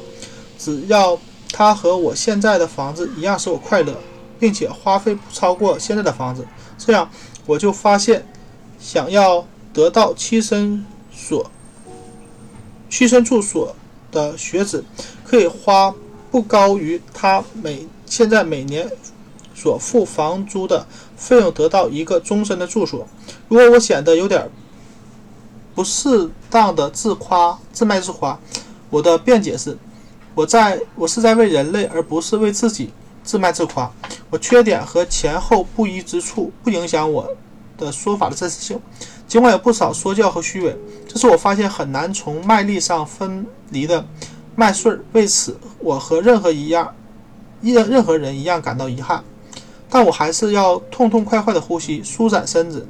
我对人的精神和肉体都是极大的宣泄。我绝不屈屈辱地去做魔鬼的代理人。我要努力为真理说句好话。在剑桥学院，一间比我，一间指我。一间只比我的房子稍大一点的学生宿舍，光是房租一年就三十美元。房产公司在一个房檐下并排建了三十二间房子，捞到了巨大的好处，而房客却要忍受和许多嘈杂邻居相邻的不便，也许还要住在四楼上。我不禁感到，如果在这些方面我们有更多的真知见拙，不仅不需要这么多的教育，因而其实早。就已经有了足够的教育，而且教育的花费也在很大程度上消失的。在剑桥或别的地方的学生，为了得到所需要的便利设施，他或别人要付出巨大的生命代价。如果双方能够有恰当的安排，只需现在的十分之一就行了。花钱最多的那些东西根本不是学生最需要的东西，例如。在学期的账单中，学费是最重要的一项，而他通过和同代、同时代人中最有教养的人来往，所受到教育要有价值的多，却不用，却是不用交费的。建立一所学院的方式通常是募集捐款，然后盲目的按照按盲目的严格按照分工原则行事，而原则遵从这个原则是需要极其慎重，招来承包商。他把这个工程作为投机的对象，雇佣爱尔兰人或者其他具体干活的人来打地基盖房子，而将来的学生就得适合适应他们。一代的学生就要为这些疏忽付出代价。我认为，对学生的希望从中受益的人来说，自己动手打地基要比这儿好得多。存心逃避人类必须的任何劳动而获得他垂涎已久的闲暇的学生，得到的只不过是可耻而无益的闲暇。是自己丧失了唯一能够使闲暇有益的经历。但是有人说，你的意思总不会是学生应该用手而不是用脑子劳动吧？我的意思并不完全是这样。我认为他们应该这样多多思考，他们不应该娱乐人生，或者仅仅研究人生，由社会供养他们从事这项昂贵的游戏，而是应当自始至终的认真的经历人生。青年人如不立即不立即尝试去实践生活，又怎么可能更好的去学会生活呢？我认为这会和数学一样锻炼他们的头脑。比方说，如果我希望一个孩子学到一些科学和艺术，我不会按照常的通常的办法行行，把他送到某个教授身边，那里什么都教，什么都练，就是不教不练生活的艺术，只通过望远镜。或显微镜来观察世界，从来不用肉眼观察；学习化学却不学他吃的面包是怎么做的，或者学习机械学却不学这一切是怎么挣得挣得来的。教他们去发现海王星和新卫星，不去而不去看到自己缺点，或者他自己是一颗阿谀啊奉承追随着一个什么样的无赖的卫星。或者观察在一滴醋剂醋剂中的怪物，却被蜂拥在它周围打转的怪物吞食。在一个月以后，谁会有更大的进步？那个一边阅读所需的知识，一边自己采矿时炼制后制作成大折刀的孩子，还是在那个学院里上眼睛课，同时从父亲那里得到一把罗杰斯牌绣？真折刀的孩子，哪个孩子最有可能被割破手指？令我非常吃惊的是，在离开学院前，我被告知已经学习过航海术了。哎，我在港口打个转，学到的也会比这多。即使贫困的贫贫穷的学生学习，学的也只是政治经济学，而和哲学同义的生活经济学，在我们的学院里却没有实实在在的教过。其结果是。在一面，啊，他一面在读亚当·斯密、李嘉图和赛的时候，一面使父亲陷入到无法摆脱的债务之中。和我们学院一样，一百种现代的先进事物也是如此，对他们存在着幻想，但实际却总不是正面进步。魔鬼早期在里面投了资，以后又不断增加股份，一直索取复利，到最后，他们的发明往往。会是些漂亮的玩具，将我们的注意力从严肃的事情上吸引开去。他们不过只不过是一些改进了的方式达到的毫无进展的目标。这个目标本来已经很容易达到，就像通过通向波士顿或纽约的铁路。我们急于修建从缅因到德克萨斯的磁性的电报线，但是说不定缅因和德克萨斯之间没有什么重要的事情需要交交流传递，两者都处于十分尴尬的局面，就像一个急切的希望被介绍给一位耳聋的著名女士的男人男子，当他被引荐，他的号号角状助听器一样，一端放在了他的他的耳耳里后，却又无话可说一样，仿佛主要的目的就是话讲得快，而不是讲。话讲的合乎情理。我们急于在大西洋的洋底挖隧道，使旧大陆趁啊提早几个星期到达新大陆，也是允许透露进美国敞开着的大耳朵里的第一条新闻是阿莱阿德莱德公子得了百日咳。毕竟跑着一分钟啊，骑着一。跑骑着一分钟跑一英里的马的人带来的未必是最重要的消息。他不是福音旅行传道者，也不是来蝗虫和野蜜蜂。我不相信飞毛腿齐尔德斯云载过什么玉米到磨坊去。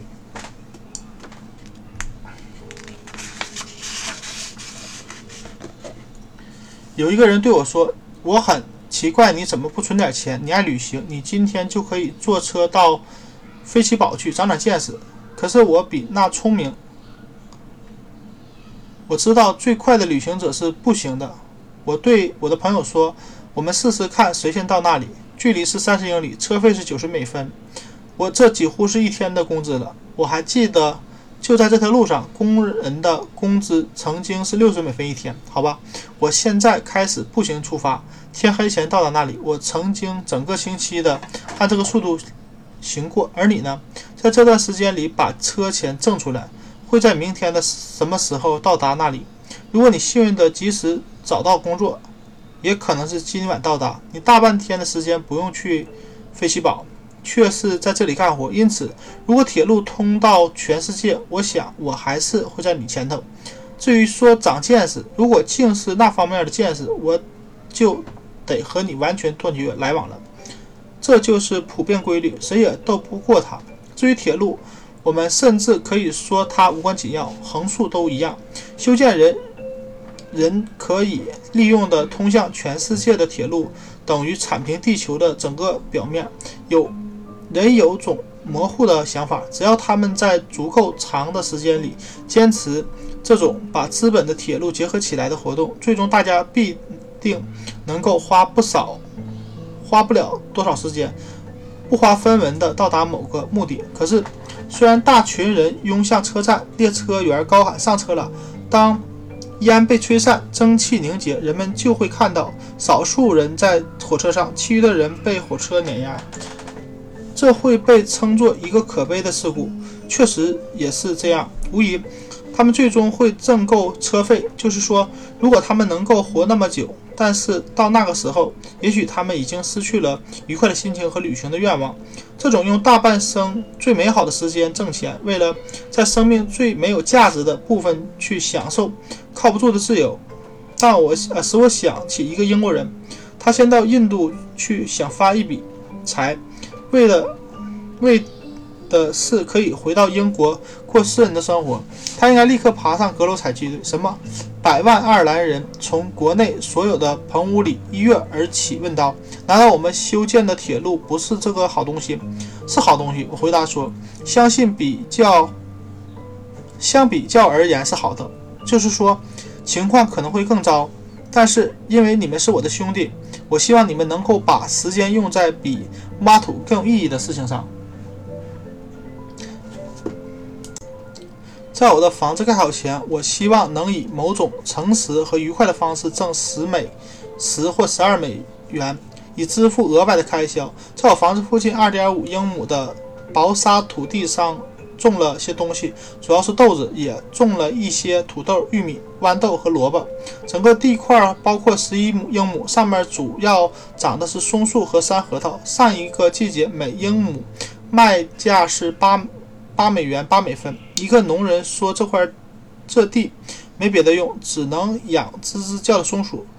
我没有在这块地上施肥，我不是主人。”只不过是个合法的定居者，而且也不打算以后再种这么多的土地，所以也没有一下子把地都铲了。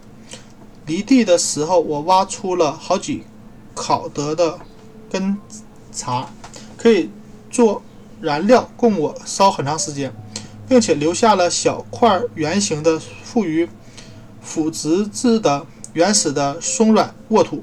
整个夏天，上面的豆子长得特别茂盛，很容易分辨出来。我房子后面的枯木大多卖掉难难以卖掉，还有湖上的漂流木为我提供了其其余的燃料。我不得不雇一组马和一个工人来犁地，尽管长犁的是我自己。第一季我的农场支出是十四点七二五美元，用在农具、种子、工钱等上面。玉米种是别人送给我的。这本来也是不值钱的，除非你种的太多。我收获了十二普氏尔豆子，十八普氏尔土豆，还有一些豌豆和甜玉米。玉米黄玉米和萝卜种晚了，没有什么收成。农场的全部收入是二十三点四四美元除以十四点啊，是减去十四点七二五美元。扣去支出，结余是八点七幺五美元。除了我消费掉的和当时还在手头的农产品，估计为四点五美元。手上的钱足以抵挡我没有种的那点草的价值。通盘考虑起来，也就是说，考虑到人的灵魂的重要性和当今的情况，尽管我的经验所用的时间很短，不，甚至部分就因为经验时间的短暂，我相信这个结果比康克德任何一个农民那年的收获都要好。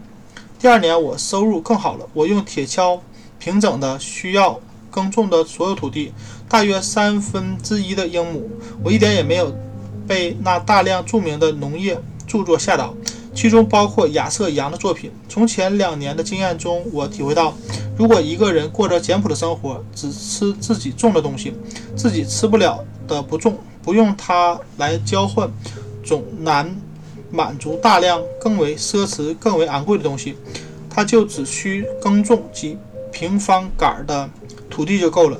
这点地用铁锹平整，比用牛耕更便宜。不时换地新的来种，要比老给给老地施肥更便宜。所以所需的做的农活，他只需要在夏季有空的时候不费劲儿就可以做了。这样他就不会想像现在这样被耕牛或马匹或奶牛或猪束缚住了。作为一个对当今的经济和社会，措施的成败不感兴趣的人，我希望在这一点上能够公平的、公正的说话。我比康德、康科德的任何别的农人都更为独立，因为我不是固定在一所房子或一座一座农场上，而是能够按照自己的不老实的、时刻变化的意向行事。我的日子过得已经比他们好了。此外，如果我的房子被烧或者颗粒无收，我会我也会过得几乎和以前一样好。我常常会想，与其说人在看守牛群，不如说是牛群在看守人。牛群比人要自由得多，人和牛交换不了工作。但是，如果我们只考虑必须的工作，就会觉得牛更具有，呃，具有更大的优势。它的牛场要大得多。人做交换得来的一部分工作，连一连要一连六个星期晒割晒干草。这可不是儿戏。当然，没有一个在各方面生活都很简朴的国家，也就是说，没有一个责任的国度会使下使用动物的劳动这样的大错。确实，过去从来没有过，也不会很快就出现一个责任的国度。我也不能肯定有这样一个国度是件好事。然而，我永远不会去驱马或牛，弄来让。他为我干活，免得自己仅仅成了马夫或放牧放牛人。如果这样做似乎使社会获益，我们能够肯定一个人的德就不会是另一个人的死。马官马官和他的主人也有同样的理由感到满足吗？姑且说，没有牲畜的帮助，有些公共工程不可能建立起来。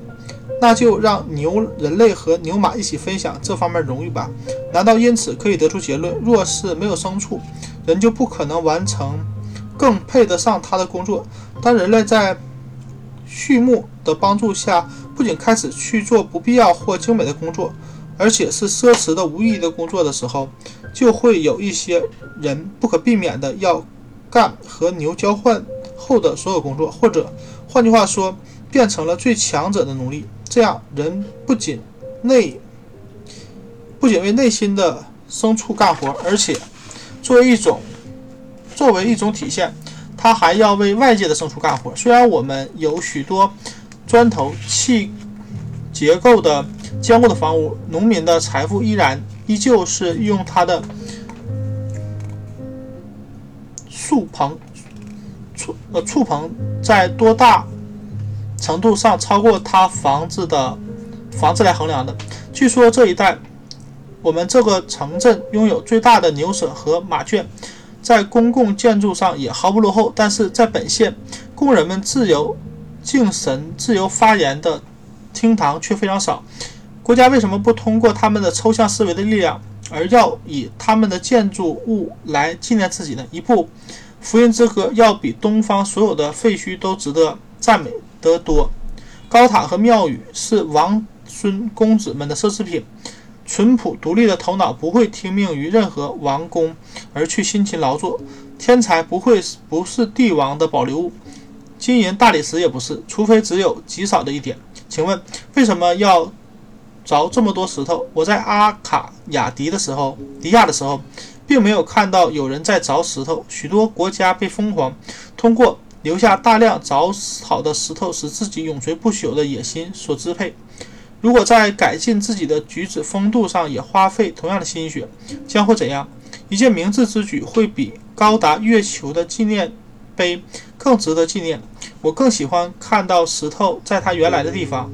斯底比斯的豪华是一种庸俗的豪华。有一百座城门的底比斯远离了生活的真正目标，因因此反不如围着一个老实人的田地的一平方结石墙哭合乎情理。野蛮人和异教徒的宗教及文明建造了庙宇的辉煌的庙宇。但是你称之为基督教的并没有这样做。一个国家凿的石头大多只是用来修建坟墓，他活活埋葬了自己。至于金字塔，令人惊讶的不是金字塔本身，而是这样一个事实：究竟有这么多人使自己屈辱到用整个一生为某个野心勃勃的笨蛋造建造一座坟墓？如果将死人在尼罗河里淹死？淹死了，尸体再拿去喂狗，倒是要聪明和高尚的多。我也许还能够为他们为这个家伙制造些借口，但是我没有那个时间。至于建造者的宗教信仰和对艺术的热爱，这在全世界都差不多。无论建造的是一座埃及的神庙，还是美国银行大楼，总是代价大于所得。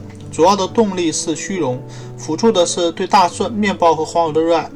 巴尔克姆先生，一位很有前途的年轻建筑师，在威特鲁威之后，用铅笔、硬铅笔和直尺画下了一张设计图，交给了多布森父子采石公司。在三开始的三十世纪的藐视之时，人类却开始仰视它。说到高塔和纪念碑式的建筑，在这个城市里，曾经有一个疯狂的家伙，试图把它挖。通，啊，挖穿通到中国去。据他说，他挖的深到能够听见中国的锅和水壶的碰撞声。但是，我想我不会特地的去欣赏他挖的那个洞。许多人很关心西方和东方的建造的纪念碑式的建筑，想知道是谁建造了它们。而我想，而我却想知道，在那个年代，谁没有修建它们？谁不屑于这些无聊的小事？不过，还是继续我的统计吧。在测量做木工活的同时，我还在村子里打各种零工，因为我的手艺和我的手指一样多，挣了十三点八四美元。八个月的伙食的支出，即从七月四日到来年的三月一日算账的这段时间，虽然我在那里生活了两年多，不算我自己种了土豆、少量的甜玉米和一些豌豆，也没有计算最后一天到手的还有东西的价值，估计是。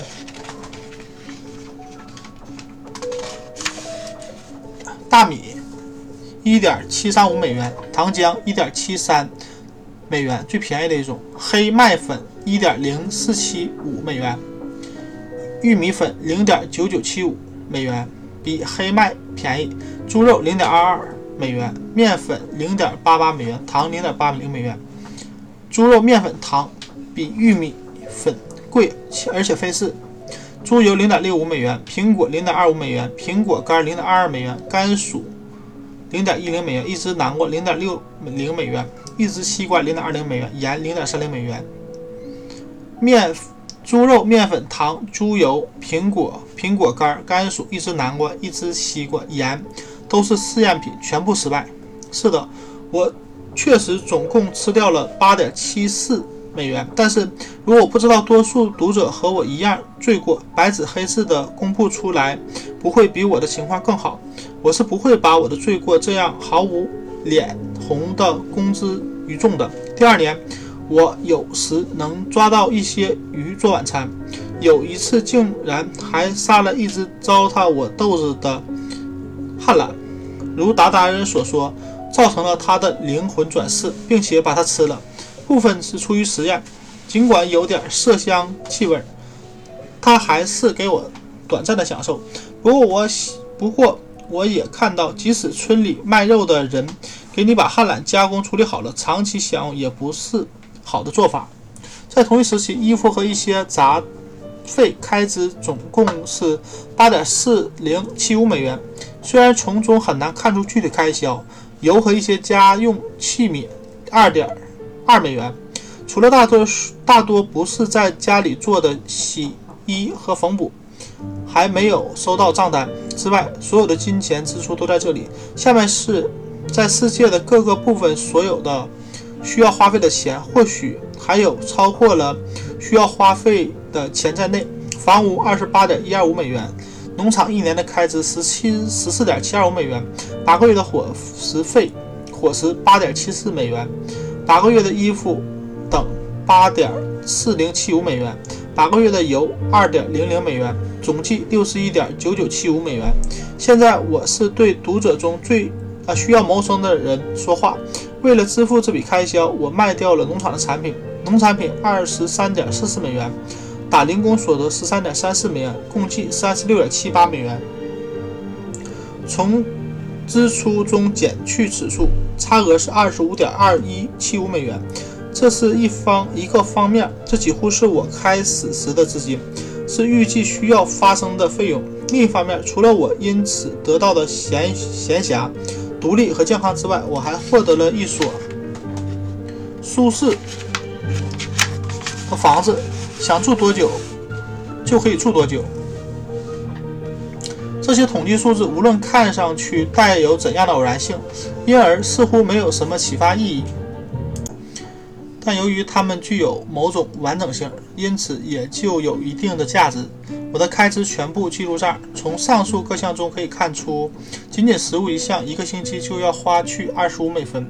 在后来将近两年的时间里，我的食物是黑麦和发酵的玉米粉、土豆、大米，很少的一点鲜猪肉、糖浆、盐，还有饮用水。对于像我这样热爱印度哲学的人，主要以大米为主食是当恰当不过的了。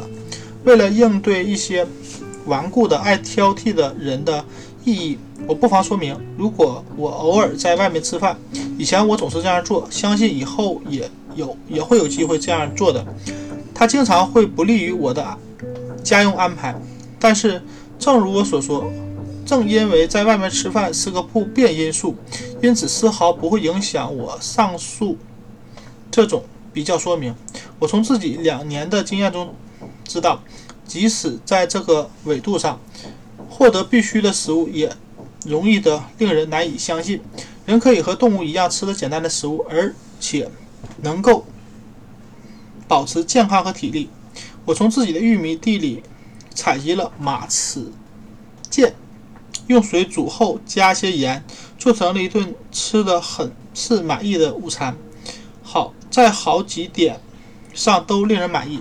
我附上了马齿苋的拉丁文名称，因为它的俗名不起眼，但味道却极好。请问，一个理智的人在和平时代，在一般的中午，有足够的煮熟的甜玉米棒子，加一点外加一点盐，他还想要什么呢？连我就连我的食物的那点变化，也是服从于胃口的要求，而不是健康的要求。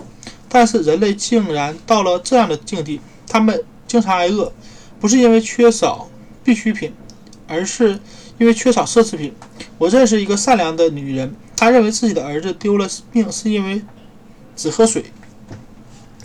读者会发现，我是从经济学的，而不是从饮食学的角度来对待这个问题。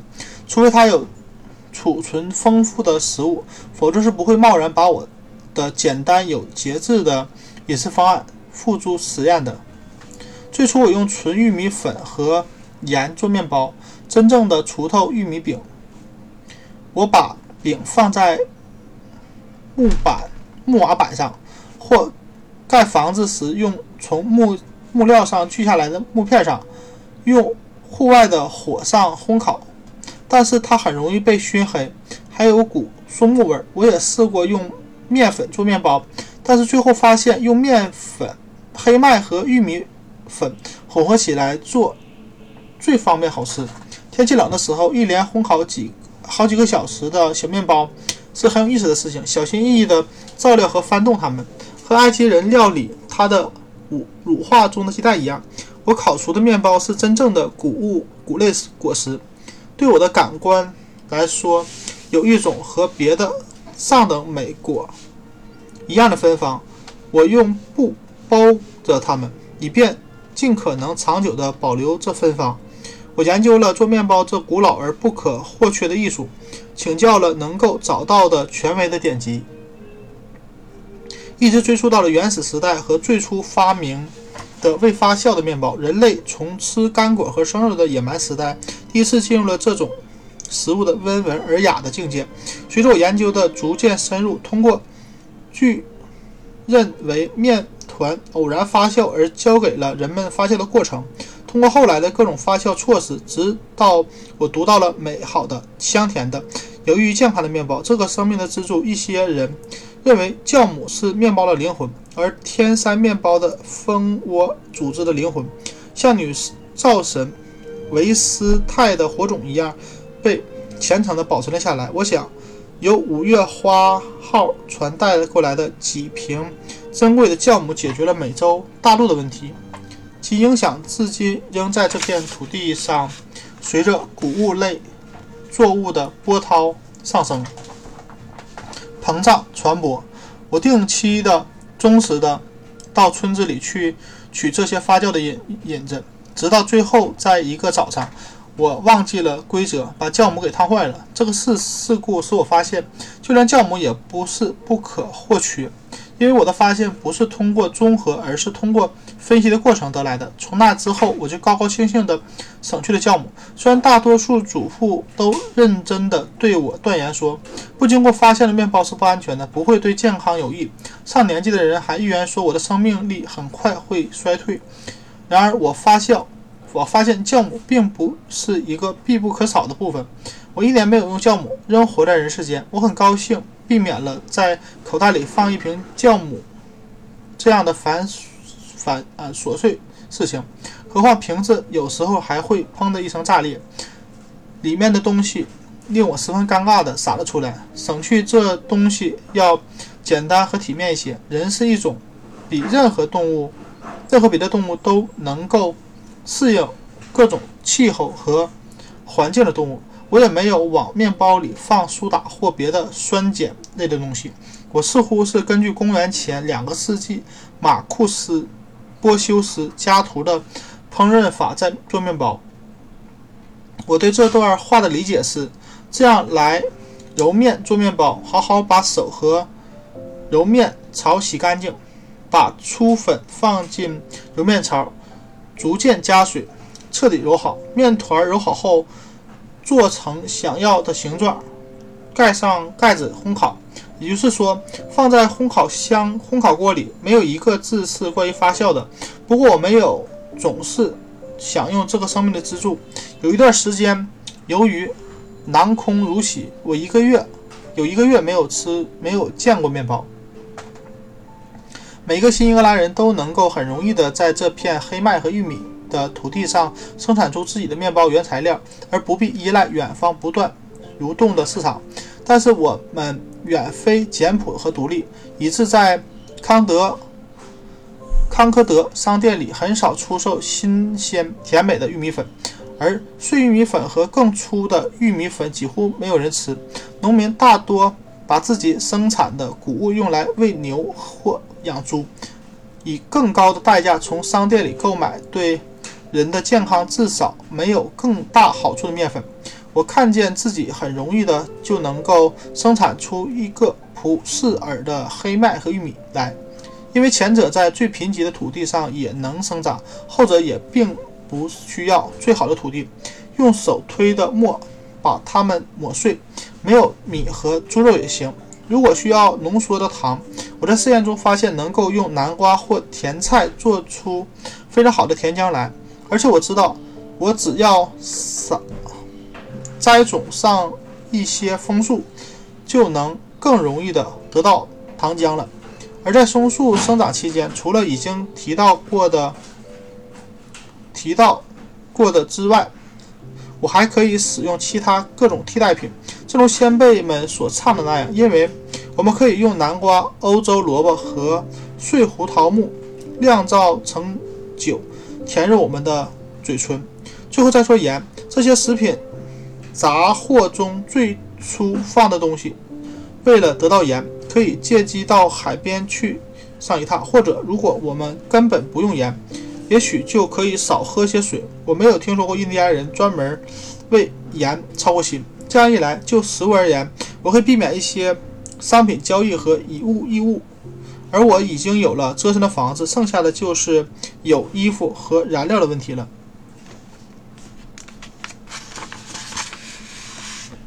我现在身上穿的裤子是在一个农家织的，感谢老天，人类身上仍然保留着这么多的美德。因为我认为，从农夫堕落为技工，而从和从人类堕落为农夫，同样是巨大而难忘的堕落。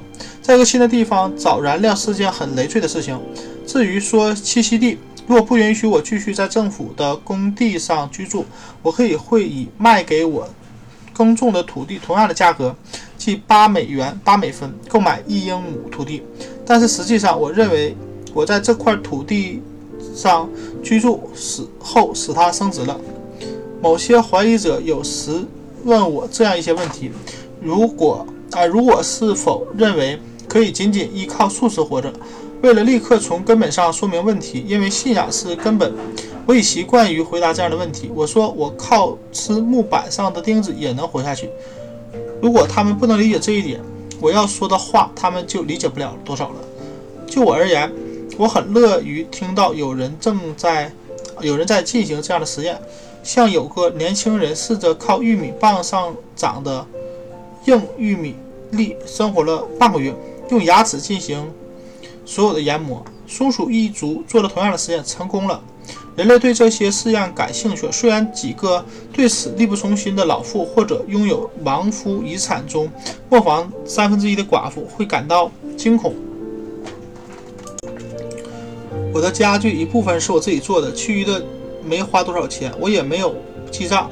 既有一张床、一张桌子、一张书桌、三把椅子、一面直径为三英寸的镜子、一把火钳和一个壁炉木架支架、一把水壶、一只长柄平底煎锅、一只油炸锅、一把长柄勺、一只脸盆、两副刀叉、两个盘子、一个杯子、一把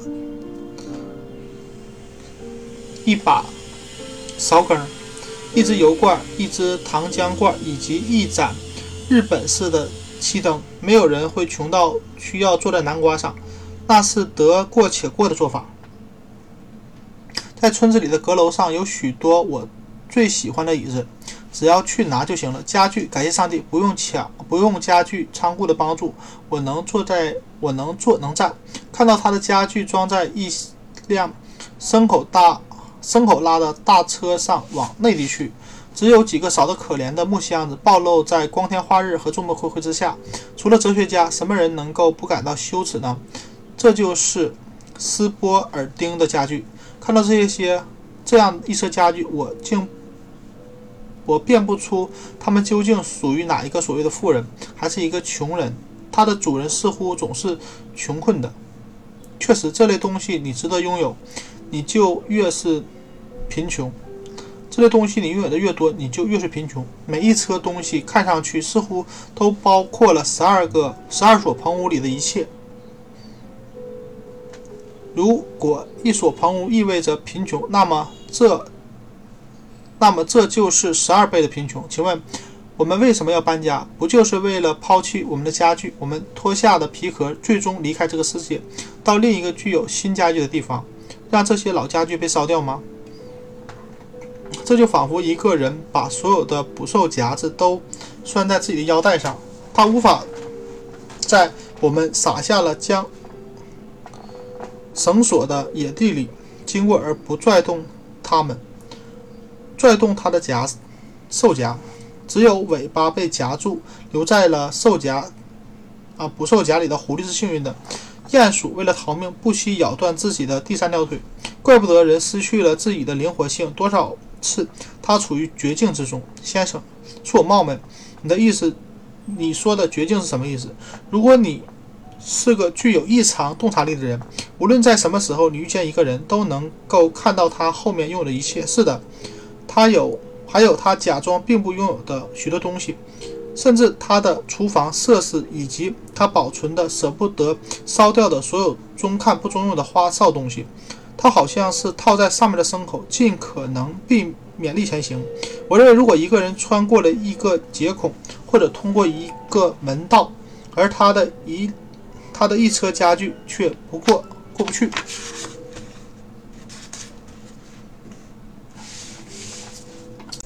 这人就处在绝境了。当我听到某个时髦整洁、外表结实、似乎无牵无挂、一切安排妥帖的铁托托铁的人谈到他的家具是否保了险的时候，我不由得对他怜悯起来。可是我的家具怎么办？那时我快乐的蝴蝶就缠在蜘蛛网上了。就连那些很长时间似乎没有加什么家具的人，如果你更仔细的询问一下，你就就会发现他们在别人的谷仓里也存着几件呢。今天的英国，在我的眼中就像一位带着大量行李旅行的上了年纪的绅士，都是在长期的居家过日子中聚集起来的。中看不中用的花哨东西，他没有勇气把它们烧掉。大箱子、小箱子、圆圆筒形纸板、纸板盒包裹，至少扔掉前三面的啊前面的三件。现在就是一个健康的人也没有能力搬起床走动，所以我一定要劝告一个生病的人放下他的床开跑。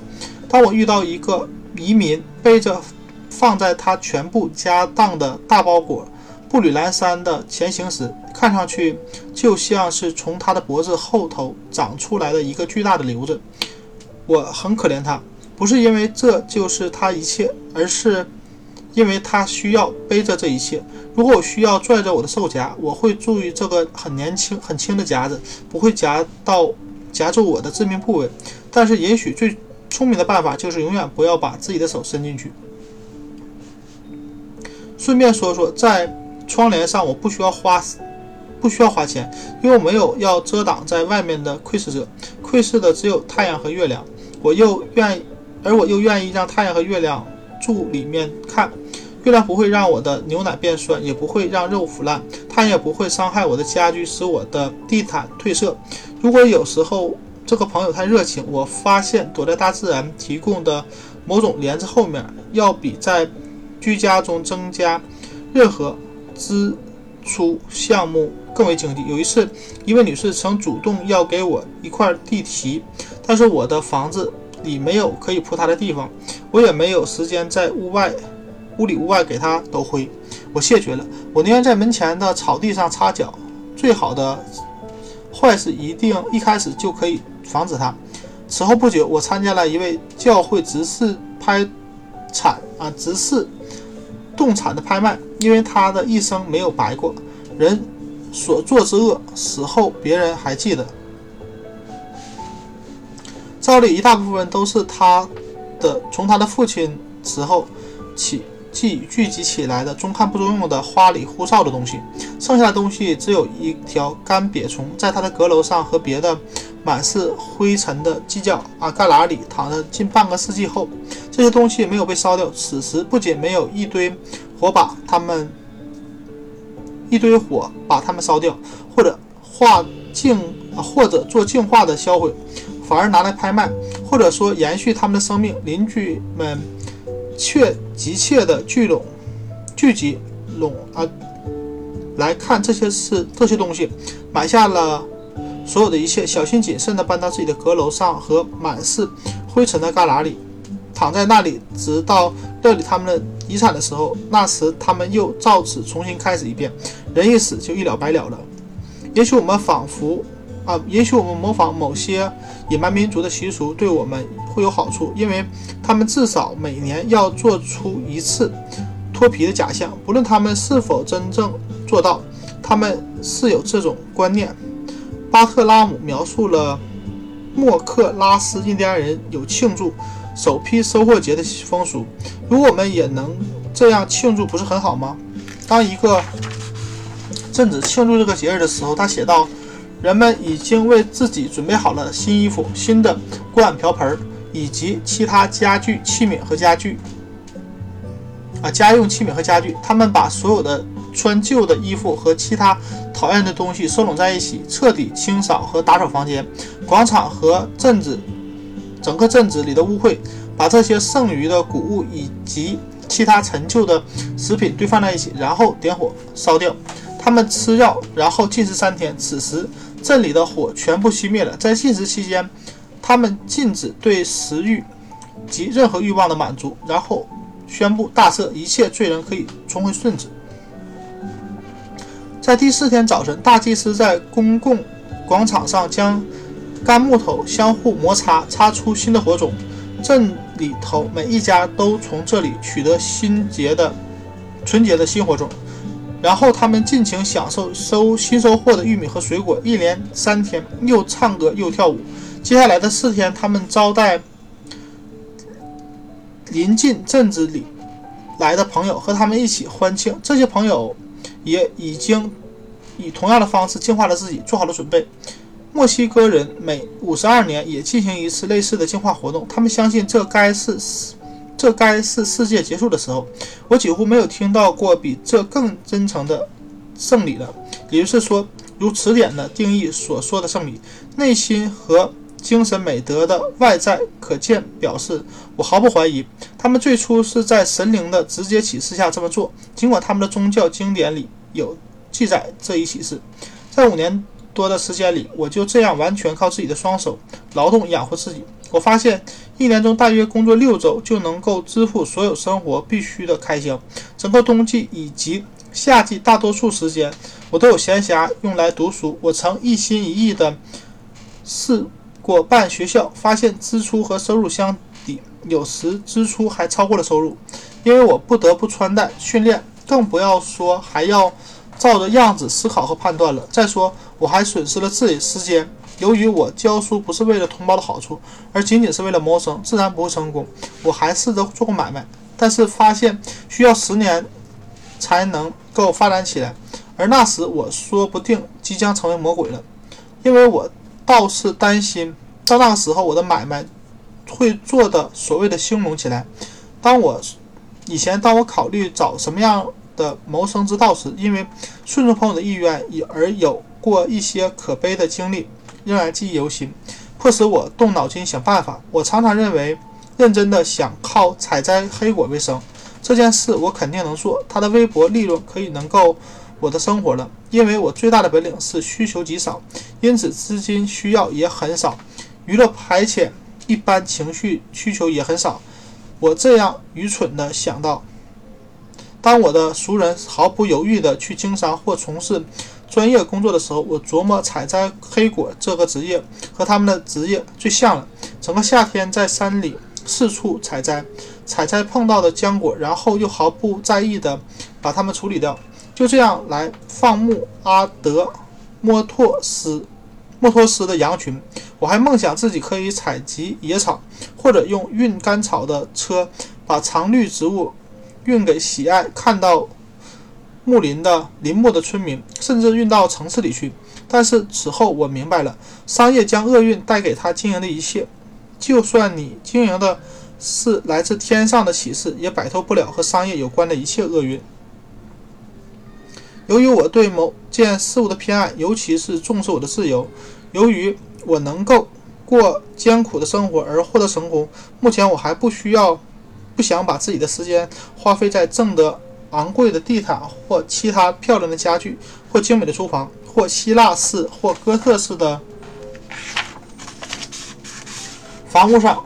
如果有什么人在获取这些东西的时候生活不受困扰，得到了之后又怎么又知道怎么样使用它们，我就把这种追求拱手让给他们。有些人很勤劳，好像为了劳动而爱劳动。有，或许因为劳动可以防止他们惹更大的祸。对于这些人，眼下我没有什么可说的，有没有什么要说的？那些不知道有了比现在更多空闲之后该怎么办的人，我的建议是加倍努力工作，一直干到能够养活自己，取得了自由证书为止。就是就我自己而言，我发现打零工是最不受约束的行当，特别是一年只需要干三十天、四十或四十天就能养活自己。太阳下山，打工人的劳动就结束了。他便能够自由的致力于他所选择的和地啊和他干的活无关的爱好，而他的雇主则月复一月的估算啊推测评估，一年到头没有喘息的时候。总之，信念和技术使我深信，在世在这个世界上，只有只要我们过着简朴明智的生活，养活自己不是一件苦事，而是个消遣。正如较为淳朴的民族从事的工作，对于崇尚人造物质的民族只是娱乐而已。人并不需要满头大汗才能养活自己，除非他比我容易出汗。我认识一个继承了吉姆。几英亩土地的年轻人，他告诉我，如果他有足够的手段的话，我想过我，他想过我这样的生活。无论如何，他不愿意任何人采用采取我的生活方式，因为没有等到他学会之前，我可能已经为自己找到了另一种生活的方式。除此之外，我希望在这个世界上有尽量多的不同的人。我希望每一个人都非常谨慎地找到并追随自己的生活方式，而不是他父亲或母母亲。或邻居的生活方式，年轻人可以盖房子、种地或航海，只要不妨碍他告诉我他想做的事情就好。我们的聪明仅在于目标的精确上，就像水手或陶奴眼睛紧盯着北极星一样。但是这已经足够指导我的一生了。我们不可不一定能够在计算好的期间抵达我们的港口，但是我们会保证正确的航线。无疑，这种情况如果对一个人适用，对一千个对一千个人也更是适用。正如一栋大房子，按其大小的比例来说，并不比一所小房子更贵，因为一个屋顶可以盖。一个屋顶可以盖住几个房间，下面只要一个地窖，一面一墙，一道墙可以分隔开几个屋子。但是对我来说，我喜欢单独的住处。何况，通常来说，自己盖整个房子要比说服另外一个人要他相信共用的一堵墙的好处来得更便宜。当你说服了他以后，要想。使这道共用的墙省钱得多，墙就一定得一定很薄，而结果那个人又不是个好邻居，还不保养他好的那一面一边的墙。通常人们唯一可以进行的合作是极极其局部和表面的，而能够有的那一点点正真正的合作却好像并不存在，因为那是一种听不见的和谐。如果一个人有自己的信念，无论在什么地方，他将以同样的信念与人合作。如果他没有信念，无论他和什么样的的人交往，他都将和别人一样过自己的日子。最高和最低意义上的合作意味着一起谋生。最近，我听说有人建议两个年轻人应该一起周游世界，一个没有钱，一个一条一路走一路做水手或离地挣钱，另一个口袋里装着汇票。不难看出。他们不可能长久结伴或合作，因为其中之一根本就什么都不做。他们经历中的第一有趣的危机就是就会使他们分手。尤其是如我已经表示的，独自出行的人今天也可以出发，但是和另一个人一起旅行的人必须等到那人准备就绪，也许要等很长时间才能动身。但是我听到有些同乡说，这想法是很自私的。我承认，到目前为止，我很少从事慈善事业。我出于责任感做出一些牺牲，其中包括牺牲了慈善这一令人愉快的事情。有一些人用尽办法想说服我承担起对城里某个贫困家庭的资助。如果我无事可做，因为魔鬼专门给游手好闲的人找活干，我可能会试一试这类消遣。但是，当我想到要这样做，使某些穷人过得和我一样舒服，视他们为天堂，视他们的天堂为己任，甚至已经主动向他们提了出来，他们却一无一例外的毫不犹豫的宁愿继续这样穷下去。当我的男女同乡以这样的方式、这样多的方式致力于为同胞做些好事之时，我相信至少可以有一个人用不着这样做，而去做其他不那么人道的事业。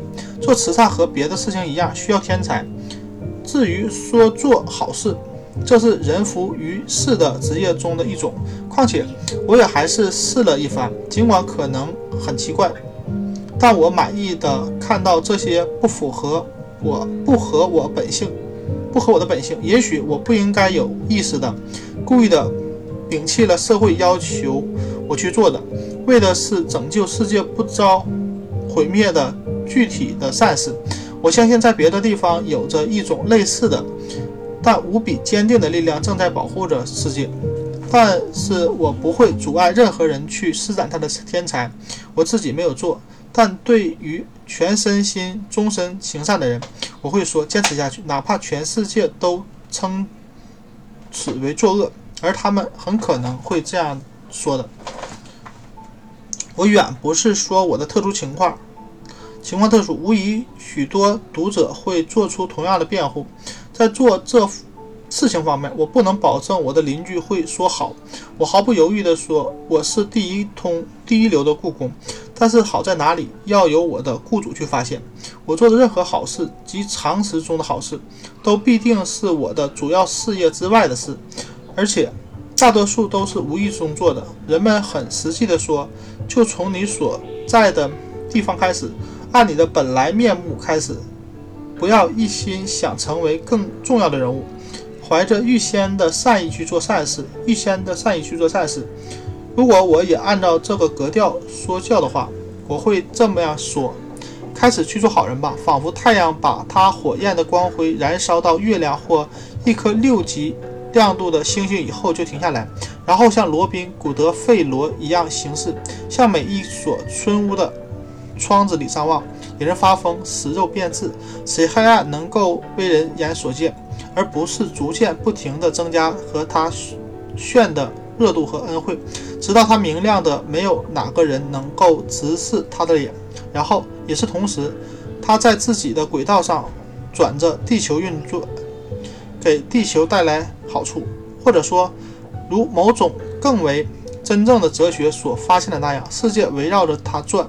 获得他给予的好处。当法厄同想以他的恩惠来证明他的天神出身，仅仅驾了一一天太阳车，就驶出了轨道，烧掉了天堂下层几个街区的房子，烧焦了地球表面，使每一条泉水干涸干涩，造成了撒哈拉大沙漠。直到最后，主神朱庇特用一把霹雳把他一个。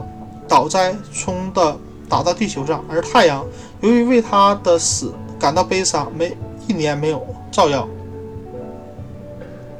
没有任何气味比走了味儿的行善更艰难了。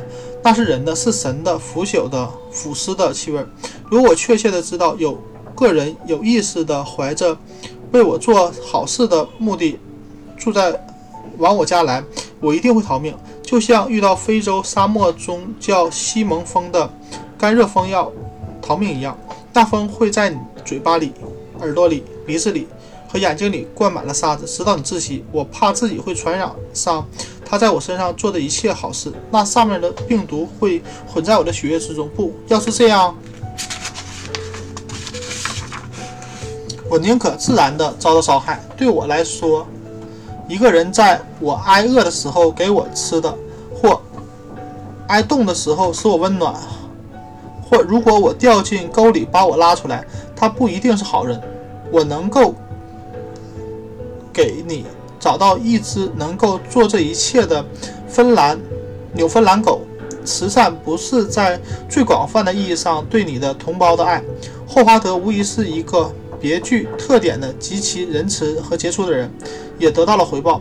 但是比较而言，如果他的善举并不能在我们人生的最好阶段，在我们最值得帮助的时候帮助我们，一百个霍华德对我们又有什么用呢？用处呢？我从来没有听到过任何慈善的会议，诚诚心诚意的提出对我或像我这样的人做好事。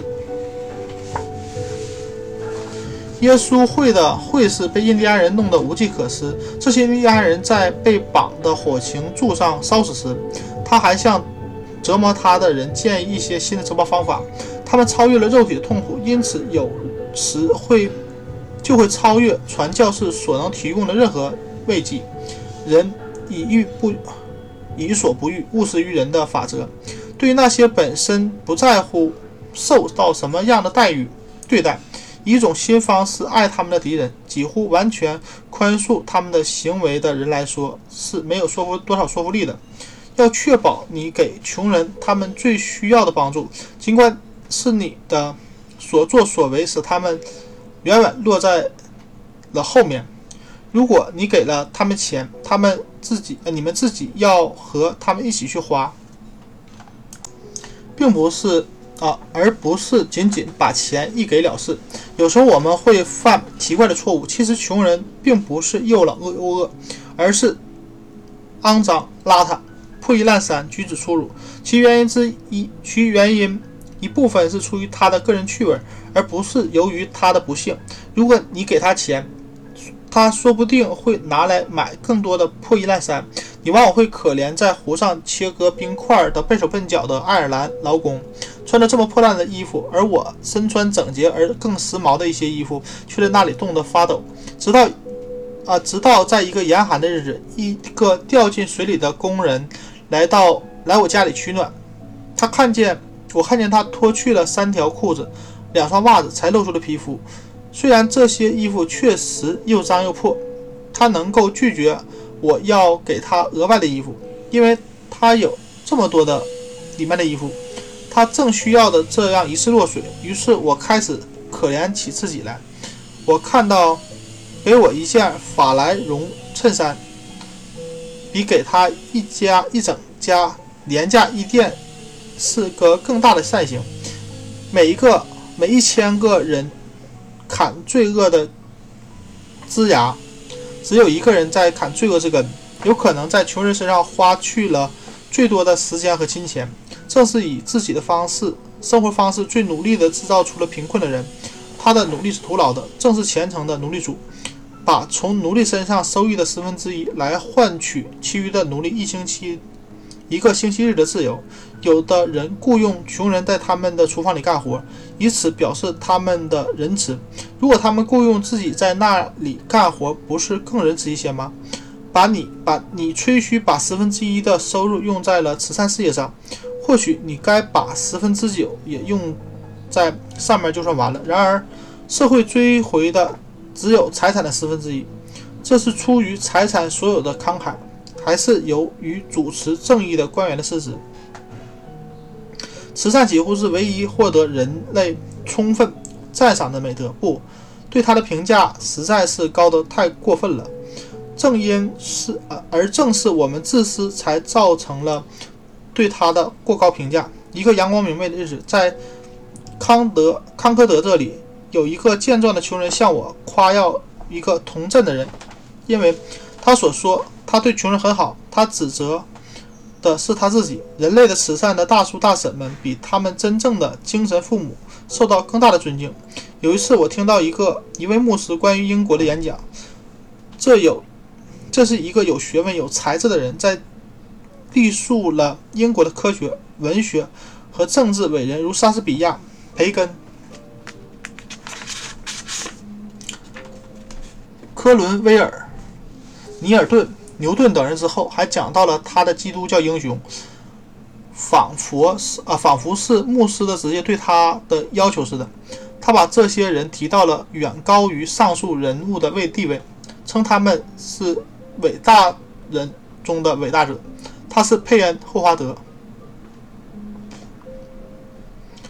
以及弗莱夫人。人们都会感到这是一派胡言。后三人不是英国最优秀的男女，也许。只能说是他，只能说是他最好的慈善家。我不会从慈善应得的赞扬中减去什么，而只要只是要求公道的对待所有以自己的工作和生活有意义的人类人类的人。我重视的主要不是人的正直和善意，这可以说是他的职业，绿叶枯萎了植物，我们用来做草药病啊草药茶给病人喝，起的只不过是一个微不足道的作用，而且大多数被江湖郎中所用。我需要的是是人的花朵和果实，希望有芬芳从他那里飘向我，给我们的交易交流增添成熟的风味儿。他的善良不能是局部的、昙花一现的行为，而是持久不断的、大量充足的。他不需要为此付出代价，而是以而是一种自己没有意识到的行为。这是一种遮掩了万恶的慈善。慈善家总是用回忆他自己已经丢开了的悲伤作为一种气氛，将人类包围起来。并称之为同情。我们应该传播的是我们的勇气，而不是我们的绝望；我们的健康安适，而不是我们的疾病，并且要注意，这病不会传染开去。从那片南方平原传来的洞哭声，在哪个纬度上居住着？我们应该给他们送去光明的异教徒。谁是我们要拯救的放纵而残忍的人？如果有人，如果有什么使人病了，因此。他无法履行职责了，甚至如果他肚子痛，因为这正是值得同情之处。慈善家立气开始着手改革世界。作为宇宙的缩影，他发现这是一个真正的发现，而他是这个发现者。世界一直在吃青苹果。事实上，他在在他看来，地球本身就是一个巨大的青苹果。想想人类的子孙在他尚未成熟时就去啃吃它的危险，这是多么可怕！于是，那激进的慈善使他直接就去找上了爱基、爱斯基摩人和巴塔哥尼亚人，还包括了人口众多的印度和中国的村庄。就这样，通过了几年的慈善活动，有权有势的人物利用它来达到自己的目的。与此同时，他也治愈了自己的消化不良症。地球在它的另一侧或双。侧面额上有了淡淡的红晕，仿佛他在开始成熟，失去生啊生活失去了初野，再一次温馨健康起来。我做梦也想不到，有比我犯下的更大的滔天大罪。我从来没有见过见到过，而且永远不会见到比我自己更坏的人了。我相信使改革者感到如此悲哀的。并不是他对不幸同胞的同情，而是他自身的苦恼。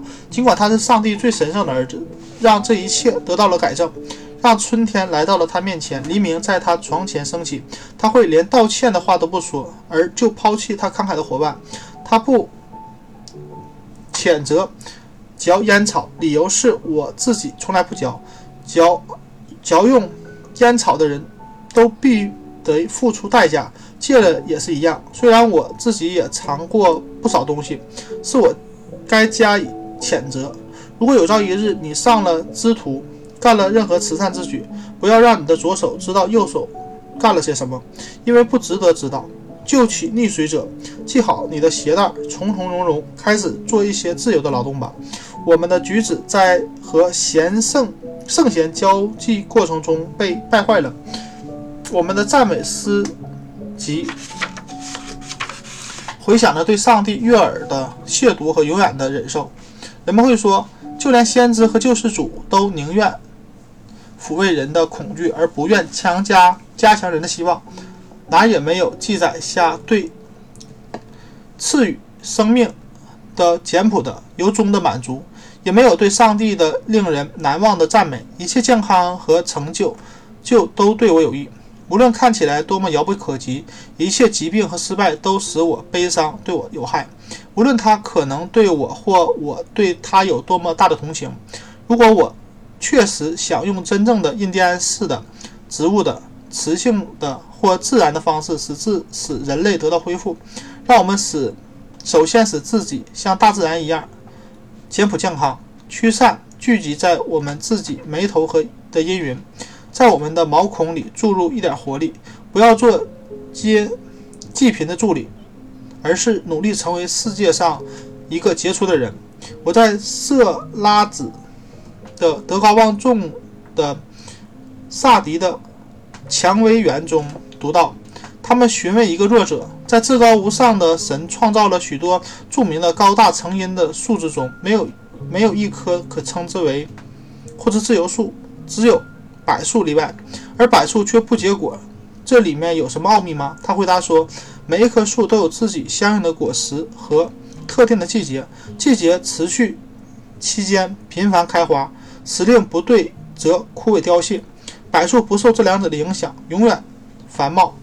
或宗教的独立者就具有这个特性。勿切勿一心只放在转瞬即逝的东西上，因为或底格里斯河。在哈里发的宗宗族灭绝后，仍将继续流过巴格达。如果你手头富足，就像椰枣树那样慷慨吧；如果，但是如果你手头没有能够施舍的，就像柏树那样，做个自由人吧。补充诗篇：贫困的虚荣，可怜的贫困家伙，你实在过于放肆，竟然要求在苍穹。苍穹之下拥有一席之地，因为你那简陋的茅屋或木桶，只会培养一些使人懒惰或迂腐的品味品性。在垂手可得的阳光下或阴凉的泉水旁，处处有根茎和野菜，在那里，你的右手从心灵上失去了仁爱的激情，而灿烂美丽的美德正是从激情的茎干上怒放出来的，使你使人性堕落，感觉麻木，像泰戈尔啊，像。格尔戈那样将鲜活的人变成了顽石。我们并不需要你那迫使人节制的单调乏味的社会，或那不知欢乐或忧愁的反常的愚蠢，也不需要你那被迫表现出的虚伪的消极的坚毅。被拔高了，拔高到了积极的坚毅之上。这低劣卑微的一伙，将他们的位置巩固在了平庸上。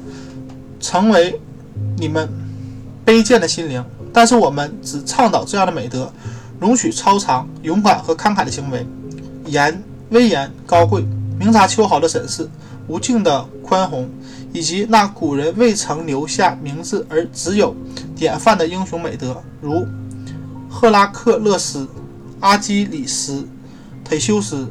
回到你那可憎的小屋里去吧。当你看到新的文明的天空时，尽力弄明白那些杰出人物是谁。